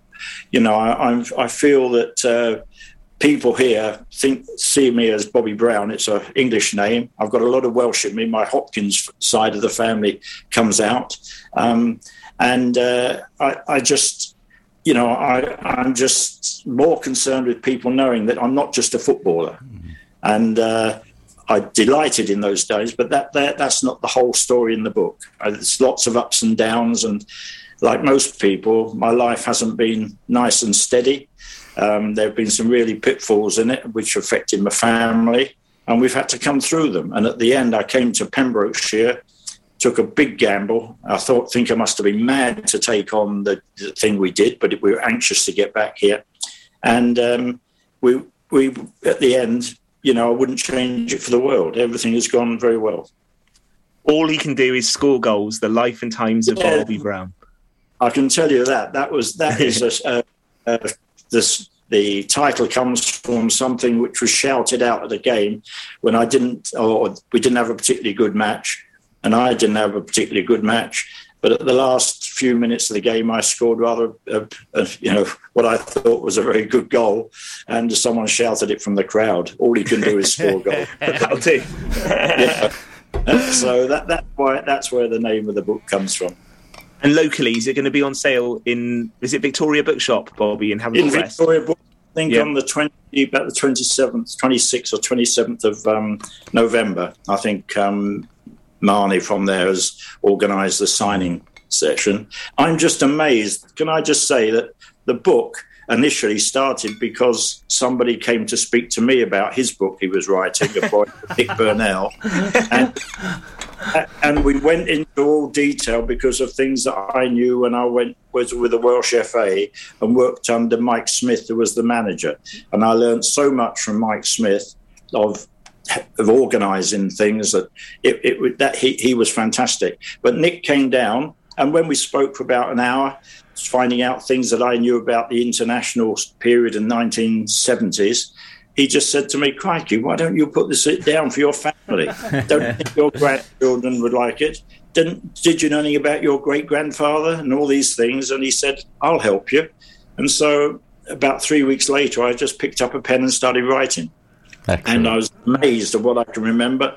So the book really was for to be left for family, but it's just developed through the help of this Nick Burnell, and uh, has got to where we are. I'm just astonished that it's taken off so well. Um, well, listen, thank you for telling us about it, and, and do let us know when that's confirmed, when, when you're going to be doing that signing, because we will definitely give that a mention, and, and I'll, I'll be wanting to read a copy of that as well. Really you're giving us good. a real, you're giving us a real taster, Bobby. Thank you ever so much for your time. Thank, Thank you you, for joining Bobby. us this Thank you, evening on Bobby, the yeah. show. I, I enjoyed talking to you. I hope it's been acceptable to Brilliant. you. Oh, You're, it's a- been you're a gentleman, uh, Bobby. It's great to hear your tales. Uh, you're so modest. It's unbelievable. Yeah. Well, you know, the only thing that set me back was my injury, and uh, not many people suffered the injury that I had. Where my knee came out the joint on in the game, and uh, I'm afraid they didn't repair cruciate ligaments in those days. No, no. Bobby, thank you ever so much for your time. We will have to leave it there. We've still got a bit more to come on the show this evening, though.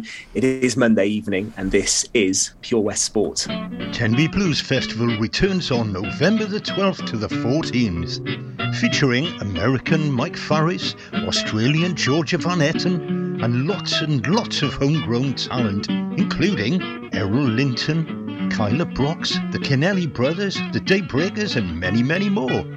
For full information and to get your tickets, visit tenbyblues.co.uk. Get your mojo working at Tenby Blues Festival. How are you, Bob? Good, thanks, Chris. Is it true what I heard?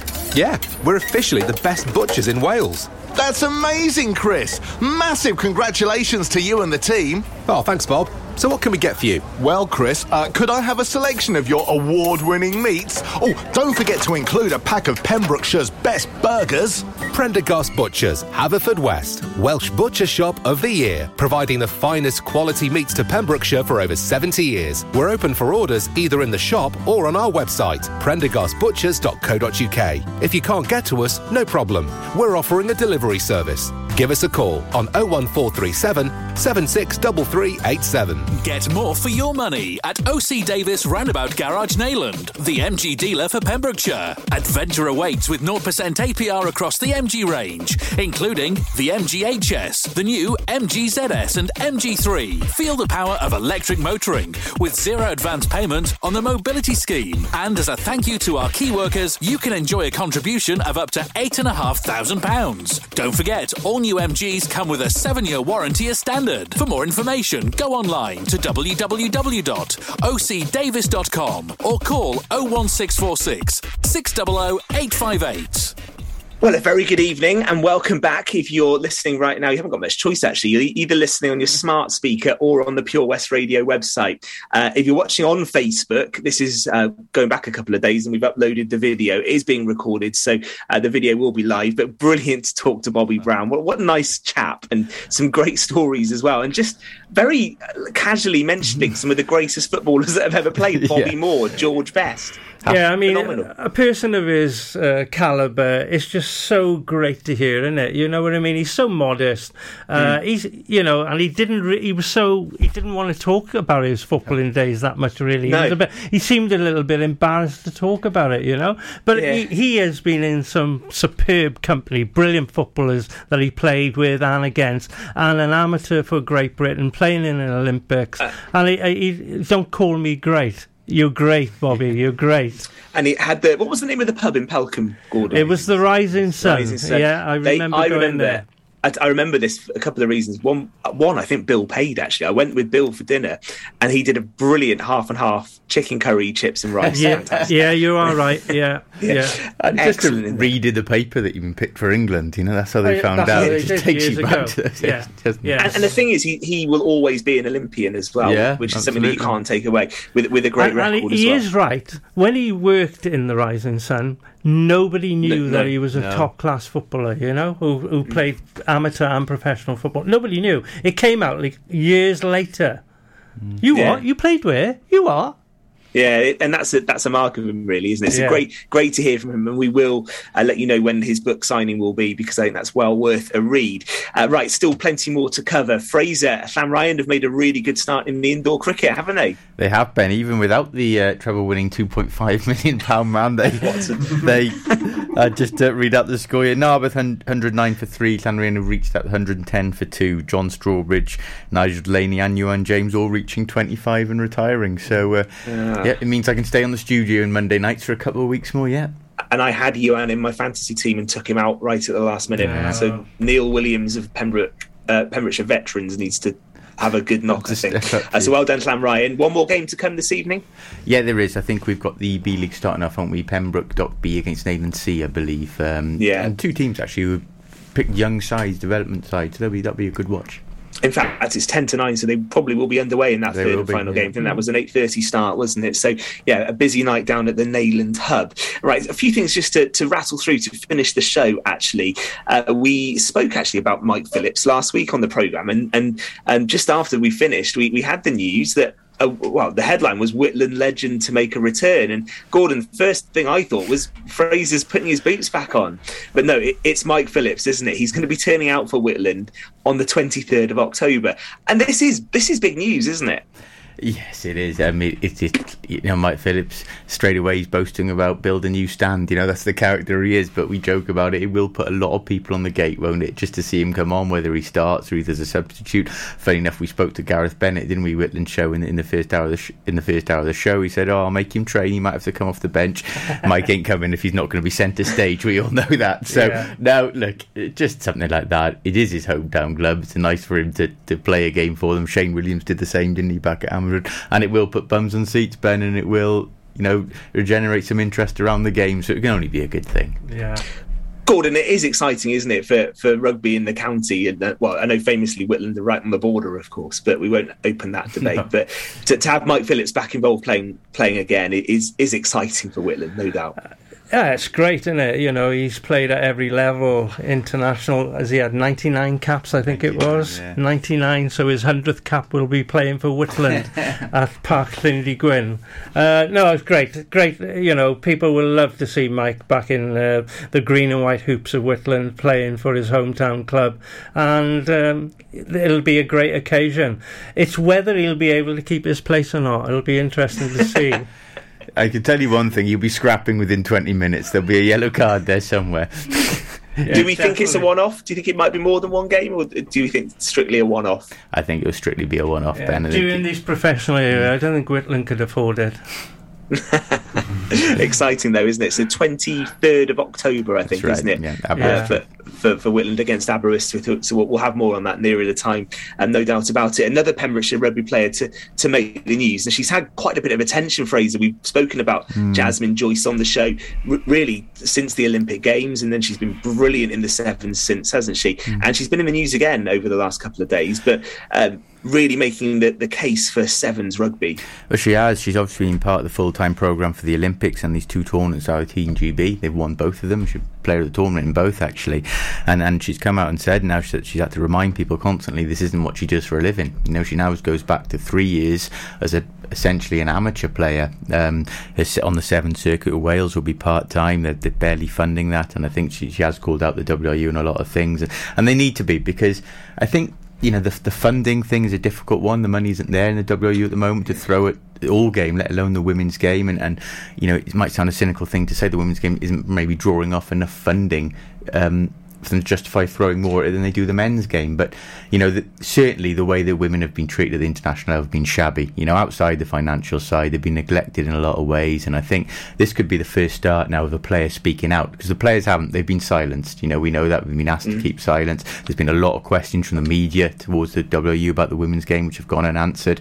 But Jasmine Joyce is different now because she's now in a position of strength. You know, she's become a global star, hasn't she, these last few weeks? And the WU need her more at the moment than she needs them. So for her to speak out could have a real influence, and I hope it's the start of something.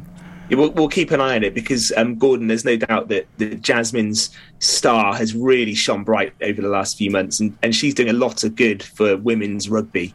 A hundred percent. She's a, a class act, and she and she's performed on the highest stage, and and has and proved that she is the star.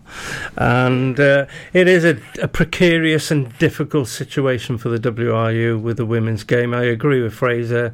They need to actually uh, address this problem and and do it promptly. Uh, I'm sure they can come to some sort of arrangement where they can have a, a decent players uh, seven circuits a team on the seven circuit. Um, but you know we all know that they're really slow at moving are the WRU they until they're pushed into a corner they won't do anything. So Jazz will push them into a corner, hopefully, and they will be forced forced to do something about it. And I wish her all the best because she deserves the best. Her career is so short, ten years lifespan, you, and she's in the middle of that now. And she's she- in the peak of her ability, and she deserves the rewards that come with it. She's proved it on the highest stage. Okay. Um, a couple of other things that we'll, we'll finish on. Uh, the, there's a lot of discussion about whether the Ashes is going to start in two months' time, isn't there? Um, Tim Paine made, made some comments to say that we're going to be here on the 8th of December, whether Joe Root is or not. What, what do the two of you think? I, I do have quite a bit of sympathy for the England players because I don't think any any sports side has spent as much time in quarantine bubbles as England's cricketers. I can see where they're coming from.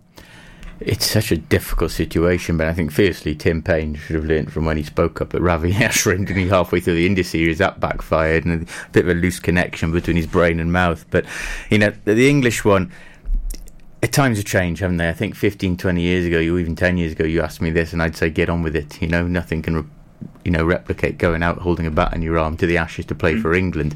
This is a unique situation now. I think there's obviously players who are very concerned about what's going on. I do think, and, and people, I won't be popular saying this because people outside of sporting circles might, might not see it this way. I do think exemptions can be made. They're made for the Ryder Cup for family members to go out. I do think, you know, providing rules are stuck to and bubbles are maintained, the Australian government could make exceptions for families to go out. I know it was something that Stuart Broad has called for. Um, it's something that actually could put the Australian Open tennis into jeopardy. Been writing Mm. today about Novak Djokovic probably not going because his anti-vaccination stance and so on.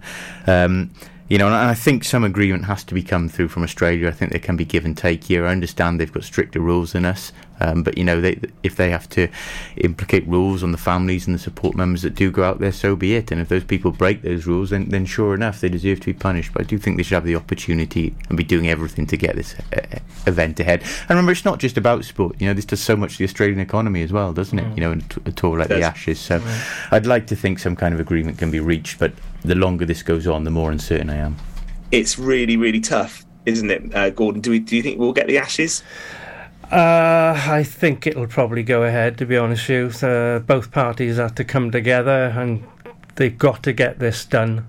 Uh, I understand the difficult circumstances of players who have been on tour last year, played the whole summer, not been with their families, been in a bubble. It's been very difficult for them, really difficult. And until you're under that duress, you don't know how difficult it is. But at the end of the day, cricket still has to go on. Uh, I can't, see, you know, we took. The financial implications are big in Australia. They they, they need this to happen, um, but whether they can sort of arrange another time to do it, I, I don't know. But I, I, I think deep down they will come to some sort of arrangement. But Mm. if it doesn't happen, I fully understand why. Yeah, got well, so let's much else on, haven't we? We've got so much else yeah. on around the world that we managed to negotiate. I think we could. Yeah, yeah. Let's hope so. Uh, well, listen, we, we, we're pretty much done. I've not even had the chance to say to Gordon, I think Ole Gunnar Solskjaer's under a bit of pressure at Manchester United as well. No pressure at all.